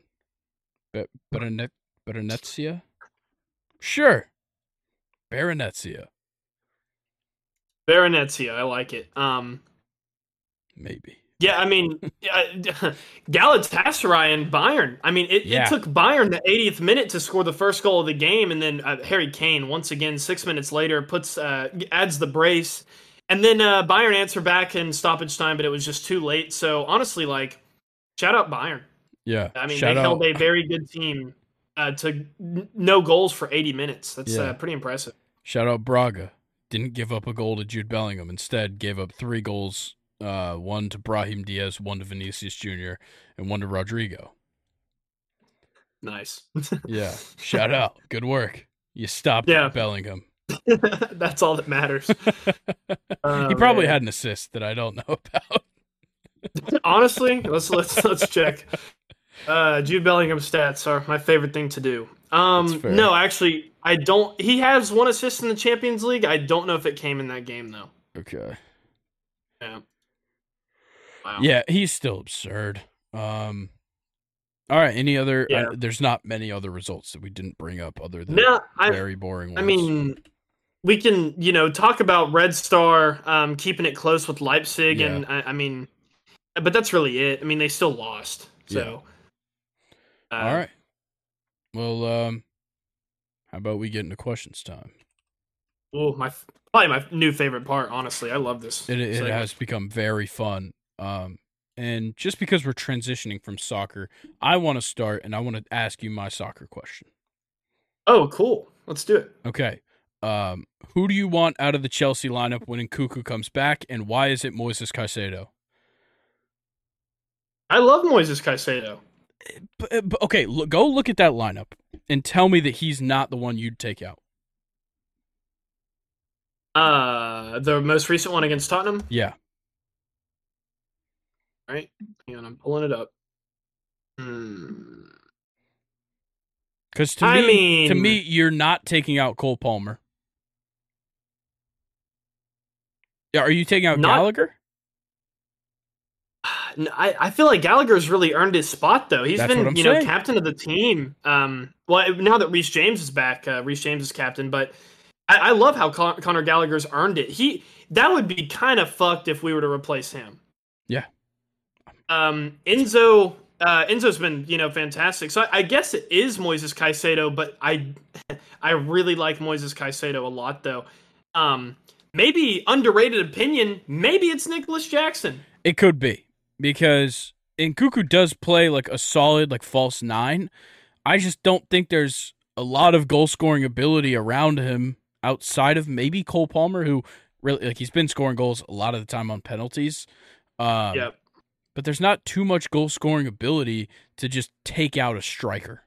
I know Nicholas Jackson hasn't been clinical, but to take out a striker would be a hard look for this team. Yeah, but then again, though, like you think of the way that like kind of Chelsea's build-up play goes, and maybe it wouldn't be that bad to Maybe. go more center forward in, instead of striker Yeah. base. But um, yeah, honestly, to answer your question, I would take out Nicholas Jackson. I think Moises Caicedo. He's not N'Golo Kanté, but he's he he's pretty similar. Okay. I, I would Yeah. say. I, I would. I like Moises Caicedo a lot. Um, and, and yeah, that that's my two cents. That's a good question. Yeah, It's a very I, I the the biggest thing was like in my head I was like, okay, it should be Cole Palmer, but it's not, and it's not gonna be. I think Chelsea. It's very interesting to ask this question of a lot of positions because I, I want to Yeah. flip a question. This isn't my Premier League question, but I want to ask you a Chelsea question. When Ben Chilwell comes back, do you like? Do you take out Colwill and leave in Sassy? I, yeah, see, I don't know. Do you go back to a Er five at the back? I don't know. Yeah, it's hard. It is. It is tough. very di- Um, difficult. okay. Um, do we like the random or should I keep it? I like soccer? the random order. I think that's fun. Okay. Uh, I'm gonna go MLB for you. Okay. So obviously the Braves lost. Uh, I think their third base coach, longtime third base coach Ron uh, Ron Washington. Yep. How's he going to do in L.A.? Uh, okay. Well, first of all, Shohei's gone. That's going to hurt. Um, Mike Trout might get traded. That's not good. Um, yeah, I think they're going to win like 55 games. Okay. Um, assuming I love Ron Washington. I don't they, want anybody to think that that's not the case. I want yeah. them to lose so many games that he comes running back to us. um, how do you think a guy like Ron Washington will do? Assuming that Mike Trout's going to get traded for prospects, how do you think he'll do, like in years to come, cultivating those young guys? He does a great job. Certainly, he's he, yeah. he he's not like he's not a hitting coach, um, but he is an amazing fielding coach. Um, okay. The the amount of work and and what he did for guys in this infield, the guys he's worked with, you know, Freddie Freeman, one of the best defensive first basemen, uh, one of the best scooping first basemen in the league right now. Ozzie Albies, whose glove has been phenomenal, Dansby Swanson, and now two-time Gold Glove winner Austin Riley, who's been a Gold Glove nominee, I think twice now. Um, Andrelton Orlando, Simmons. I don't, I don't know if Andrelton was on the team while Ron was. I, I could check, but, um, he was, um, you know, obviously played a big role with Vaughn Grissom in the offseason, who his defense got better. His offense just sucked, and that's what you know kind of pushed him down. Um, I, I think to me, um, yeah, I'm looking at it right now. Uh, he's been with the Braves since 2017. I can't remember if Andrelton was on the team or not. Hmm. I I really don't know. Um, but yeah, look, Ron Washington is a fantastic infield coach, uh, revolutionary. If he wants to work with the guys in LA, fantastic. There's just not a lot to work with. Yeah. Fair. Um, was that the end of your question? I know I kind of cut you off. Yes. Uh, okay. No, I, I asked a, I asked my question, then I asked a follow up. So gotcha. I, you actually gave me two. So yeah. Okay, perfect. Um, let's do the NFL question. Since you Ooh, okay. Uh, what does Trevor Lawrence have to do to be considered a top five quarterback in the league? I, feel like he has a lot of games where he throws for a really good amount of yards, but it's like one touchdown, one pick. Yep. I think he, um, yeah, I, I would say more touchdowns, less picks for him. Yeah, I, I think that's an obvious go about it, but it's like when it comes down to the top five quarterbacks right now, or at least the top five quarterbacks going into the season, let's say, yep. you're looking at Patrick Mahomes, Jalen Hurts, Joe Burrow, Josh Allen. Who who was five? Lamar. Uh, Kirk. Ah, no, Lamar. Hmm. I, I don't know. Kirk or Lamar, I would say. I don't think five. Kirk was number five coming into the season. When you're looking like preseason wise, I'm not I'm not putting him up there. Um maybe Herbert coming into the season. I, I mean, he was hyped Kenny up. Pickett's up there. okay. okay. Kenny Pickett is probably in the running for bottom five. Um, yeah, for sure, for sure. But yeah, what what does Trevor Lawrence have to do to to get into that class? Yeah, that that's a. Do you feel like do you feel like Trevor Lawrence is better than Justin Herbert? I don't know. I, I don't know. Maybe it's um. That's a really hard one. Just, yeah, they're because they're. I feel like they're pretty similar. They but... are similar. I think Herbert probably got off to a better start for his career. That makes him look a whole lot better. Herbert's now got four years under his belt, but he's been good the whole time. Um, yeah. Whereas Trevor had a, a very bad rookie year. I think everybody knows that, um, but don't doesn't blame it on him because Urban Meyer was his head mm-hmm. coach. Um, yeah, I, I don't know. I, I, would I would say most people probably just assume Justin Herbert is better at the moment, um, maybe Yeah. because of the numbers.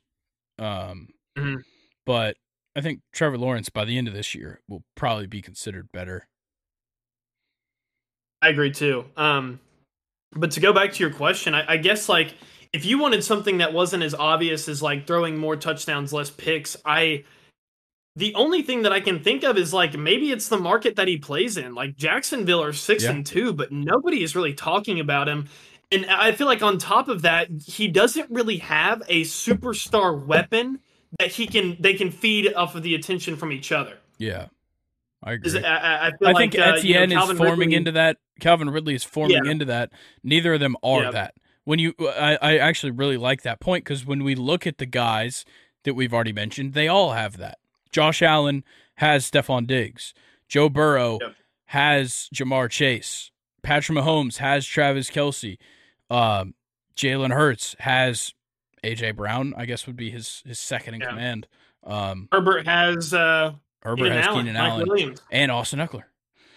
and Austin Ekeler. Yeah, So yeah, they all have somebody to play off of. Trevor doesn't quite have it, but maybe he's you know maybe some people consider Etienne to be further ahead of him. So yeah, I thought it was an I- interesting thing to think about. yeah. No, that's a good question because it, it's definitely like it, I, I've noticed it too. I I I really have with him uh, not getting a lot of attention. Um, I'm very far away right now. Yeah. Um. Let's see. Uh, I really like my prim question, so I'm gonna no because you asked football, so I have to go prim. Okay, that's fine. So I I don't know if you've noticed it, but I think it's it's something kind of obvious to me. Um, not to say that you're like stupid for not noticing it if you haven't, but do you think the lean more towards gym stuff with soccer athletes has limited player creativity in today's game in 2023? I don't know. I, I, I think I think saying it's limiting is unfair because it also we're seeing things that we haven't seen in the past happen. Um, I think on a cre- in a creative idea, yeah. Look, players are going to be more creative if all of the work they're doing is on the field.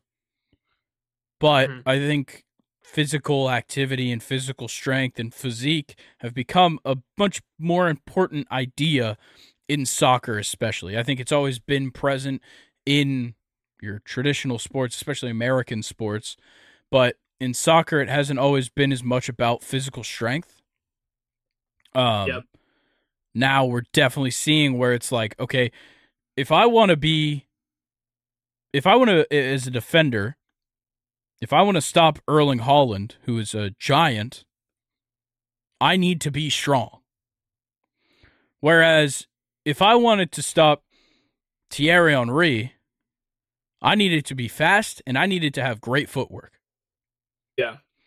I think that's where the the evolution comes on both sides. Uh, you know, if, if it's all about matching the best players, and if the best players in the world, in your league at least, the best players in your league are the most physically imposing, you need to match that. I don't think Yep. in Liga teams and players are super focused on strength when you're playing against PSG and in the past couple of years the guys you've needed to stop are Neymar, Messi, Mbappe. Those aren't the guys that you need strength to stop and maybe they are focusing on strength and that's what's making PSG kind of dominate some of those teams. Yeah. That was a really good point you made earlier how you brought up like how the gym is a much bigger deal in American sports. Yes. And I feel like the because I saw this post on Instagram uh, and it, they were asking the question, and maybe it's more of a European idea that the gym is limiting player creativity, and, and us Yeah. Americans though. With, with us watching these 6'4", 225 wide receivers run 4'4s at uh, NFL combines, maybe it's just a little bit more interesting to people like you and I to see like just freak of natures in soccer now, like Yeah. like Camavinga, people like that. Yeah. Um, that are just like ridiculous athletes uh, and like their the way that their body is too. But then again, like it's interesting to think about that. Like throughout Ronaldo's career, he is obviously a big gym guy. Yeah, but he was never getting nobody- bigger. Yeah, just more. His was like all fit. Yeah, lean. his was like fitness, um, almost like glamour muscles uh, that most people would refer to him as. Fair enough. For him, yeah. like that was the kind of stuff, and that was, I think, more garnering to his image than how he played. Interesting. Because like Messi didn't have to take his fucking shirt off all the time. Actually, yeah. he doesn't. No, he really doesn't. he doesn't really take his shirt off ever. Uh-uh. Um, so I don't know. I, I, I think it's uh it's definitely an interesting concept. I'm glad you made me think about it. Yeah, for sure, for sure. All right, what you got? MLB. Yeah. Um, with free agency getting started, what free agent do you want on the Yankees that is not Shohei Ohtani? Yamamoto, another Japanese guy. okay. Yeah. Yeah. Just I, I feel like he's um is it fair to say the most realistic because there has been actual rumors of the Yankees pushing towards him? Uh yes and no, I guess. Uh, Yamamoto's an interesting one. Um like there's going to be a lot of teams interested. The Giants are definitely one of them. That's the thing. A, a lot of a lot of Japanese players want to go to the West Coast because um, a lot of Japanese immigrants go to the West Coast. Um, yeah, you know they're going to have much better access to translators, um, possibly a much bigger audience, uh, at least of their own yeah. of their home fans that kind of relate to them, understand their culture, things of that sort. Um, I think that was a big part for, you know, obviously Shohei, but then now we see other guys going other places. You know, Kodai Senga goes to the Mets, uh, Masataka Yoshida uh, going to the uh, Red Sox. You know, guys are kind of spreading out, but um, big thing is staying coastal. Don't know why uh, in particular. Um, that seems to be a trend. Um, you don't see a lot of Japanese players in Kansas City. Never in the middle middle of the country. Um, yeah, I'm, I'm, actually looking at the free agents list here. These are a lot of interesting guys. Like uh, Clayton Kershaw's on here. Um, yeah. Personally, um, for my for my team, the Braves, uh, I want Aaron Nola because I want to fist fuck the Phillies with their own guy. but that's oh my gosh. That's just my opinion. wow. Um I don't know. Like I, I if we're not gonna go big on Yamamoto, I'm kind of looking at some of these older, like decent hitters, like Justin Turner. Um, I feel like could be good in New York. Um, maybe Josh Hader as a bullpen guy. I don't necessarily hate our bullpen. I would um, love Josh Hader on the Braves. Yeah, he would be fantastic. Oh, uh, really, anywhere he goes. Uh, Matt Chapman, if we want to go big though, because he's not that old yet. Yeah, yeah, I think that's fair. 30. Um, I, I, like Matt Chapman too. I, I, know, I know, I'm looking at a lot Can of. Can I recommend but, one um, for you? Yes, and then I have one to say after okay. you recommend. Jeimer Candelario. I, I'm gonna be honest. I don't even know who that is. Uh, he was on the Nationals. Then he went to the Cubs at the trade deadline first base, third base guy. Fantastic at getting on base. Yeah, that's definitely something the Yankees could use. He was um, a he was a target of theirs at the uh, trade deadline until they stopped trying to buy. Okay. Um, what do you think about Brandon Crawford to not have it all up to Anthony Volpe at shortstop? No. No, please don't. don't do that. Why not? Don't do that to yourself, dude.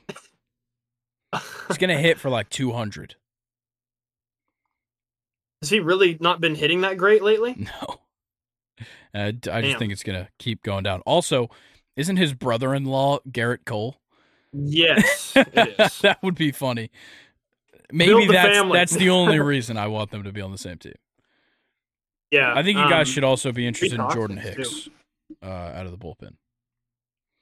I would like that. Yeah, I, I would like him, but yeah, Yamamoto is like my my big one though for yeah. sure.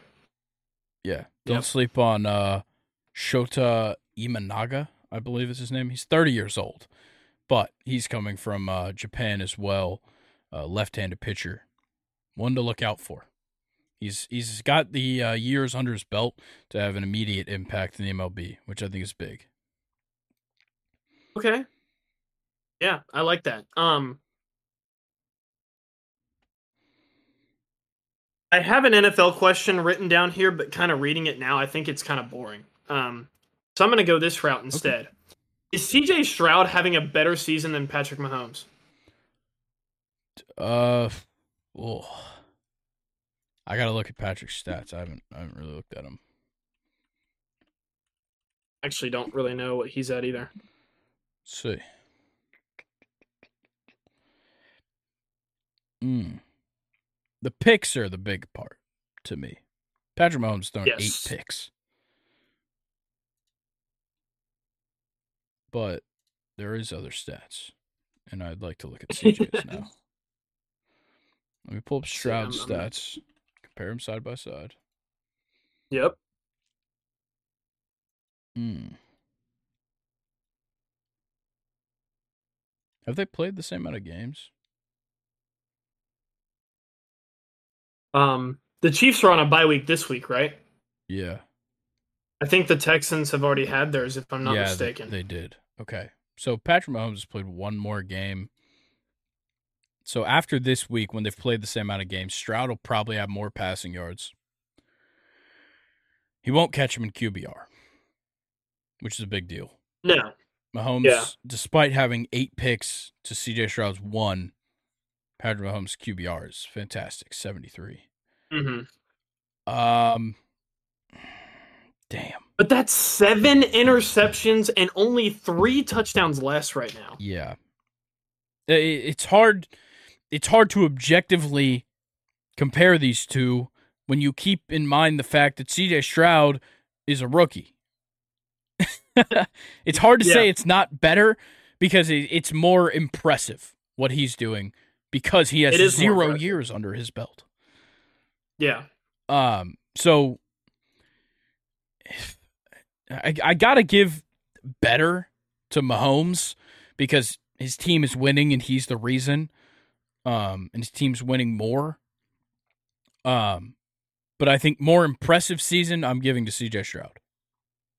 Yeah, I, yeah, I, I mirror that answer. Okay. Yeah. Yeah, I, I just can't get over 14 touchdowns, one interception, dude. It is crazy. That's ridiculous. Uh, all right. Damn, those, those are some good questions. Yeah, that was a, a very fun questions time, and um, yeah, I think that's uh that's the entire episode. Um, make sure if you're watching this right now on YouTube, you look at me and you look at those links that are about to pop up right at the bottom of the screen right now. They're there right now. Look at those. All of those names. You just type them right in. It tells you exactly where to type them into as well. Then you click follow. Wow. And you interact with the uh, content on there. There's not much content. That's my bad. But there will be. Down the road, there will be plenty more content coming there. Uh, but if you want to stay up to date on all of our episodes and when they come out, uh, make sure you're following the Instagram. That's kind of the easiest one to be active on. Um, so I try to stay the most active there. But make sure you're liking, subscribing, commenting on YouTube. Make sure if you're on the podcast platforms and you're listening to me right now, you're following us on that podcast platform and you rate us five stars. On Spotify, if you've listened Please. to three episodes, you can rate us five stars. And on Apple Music, you don't even have to listen to an episode, but I'd assume you are because you hear me right now. Uh, yeah, make sure to follow us on all the socials and um, make sure you share share the podcast with everyone. Share it on your Instagram story if you'd like. Or if you wouldn't like to, share it on your Instagram story. But um for now, Luke, anything else for the people? No. Um let's not nothing do this. else for the no, people. I'm just gonna do ASMR. It's gonna make it hell for when I try to edit this.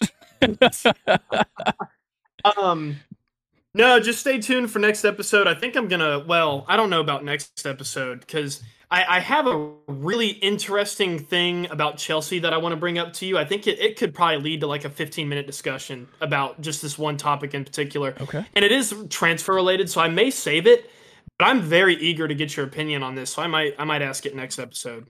Okay. Who knows? we'll look forward to it and also look forward Yeah. to next week's episode. Me and Colin will be with you on Monday. Me and Luke back on Friday. We will see y'all next week. Enjoy the weekend. Enjoy the football. Peace.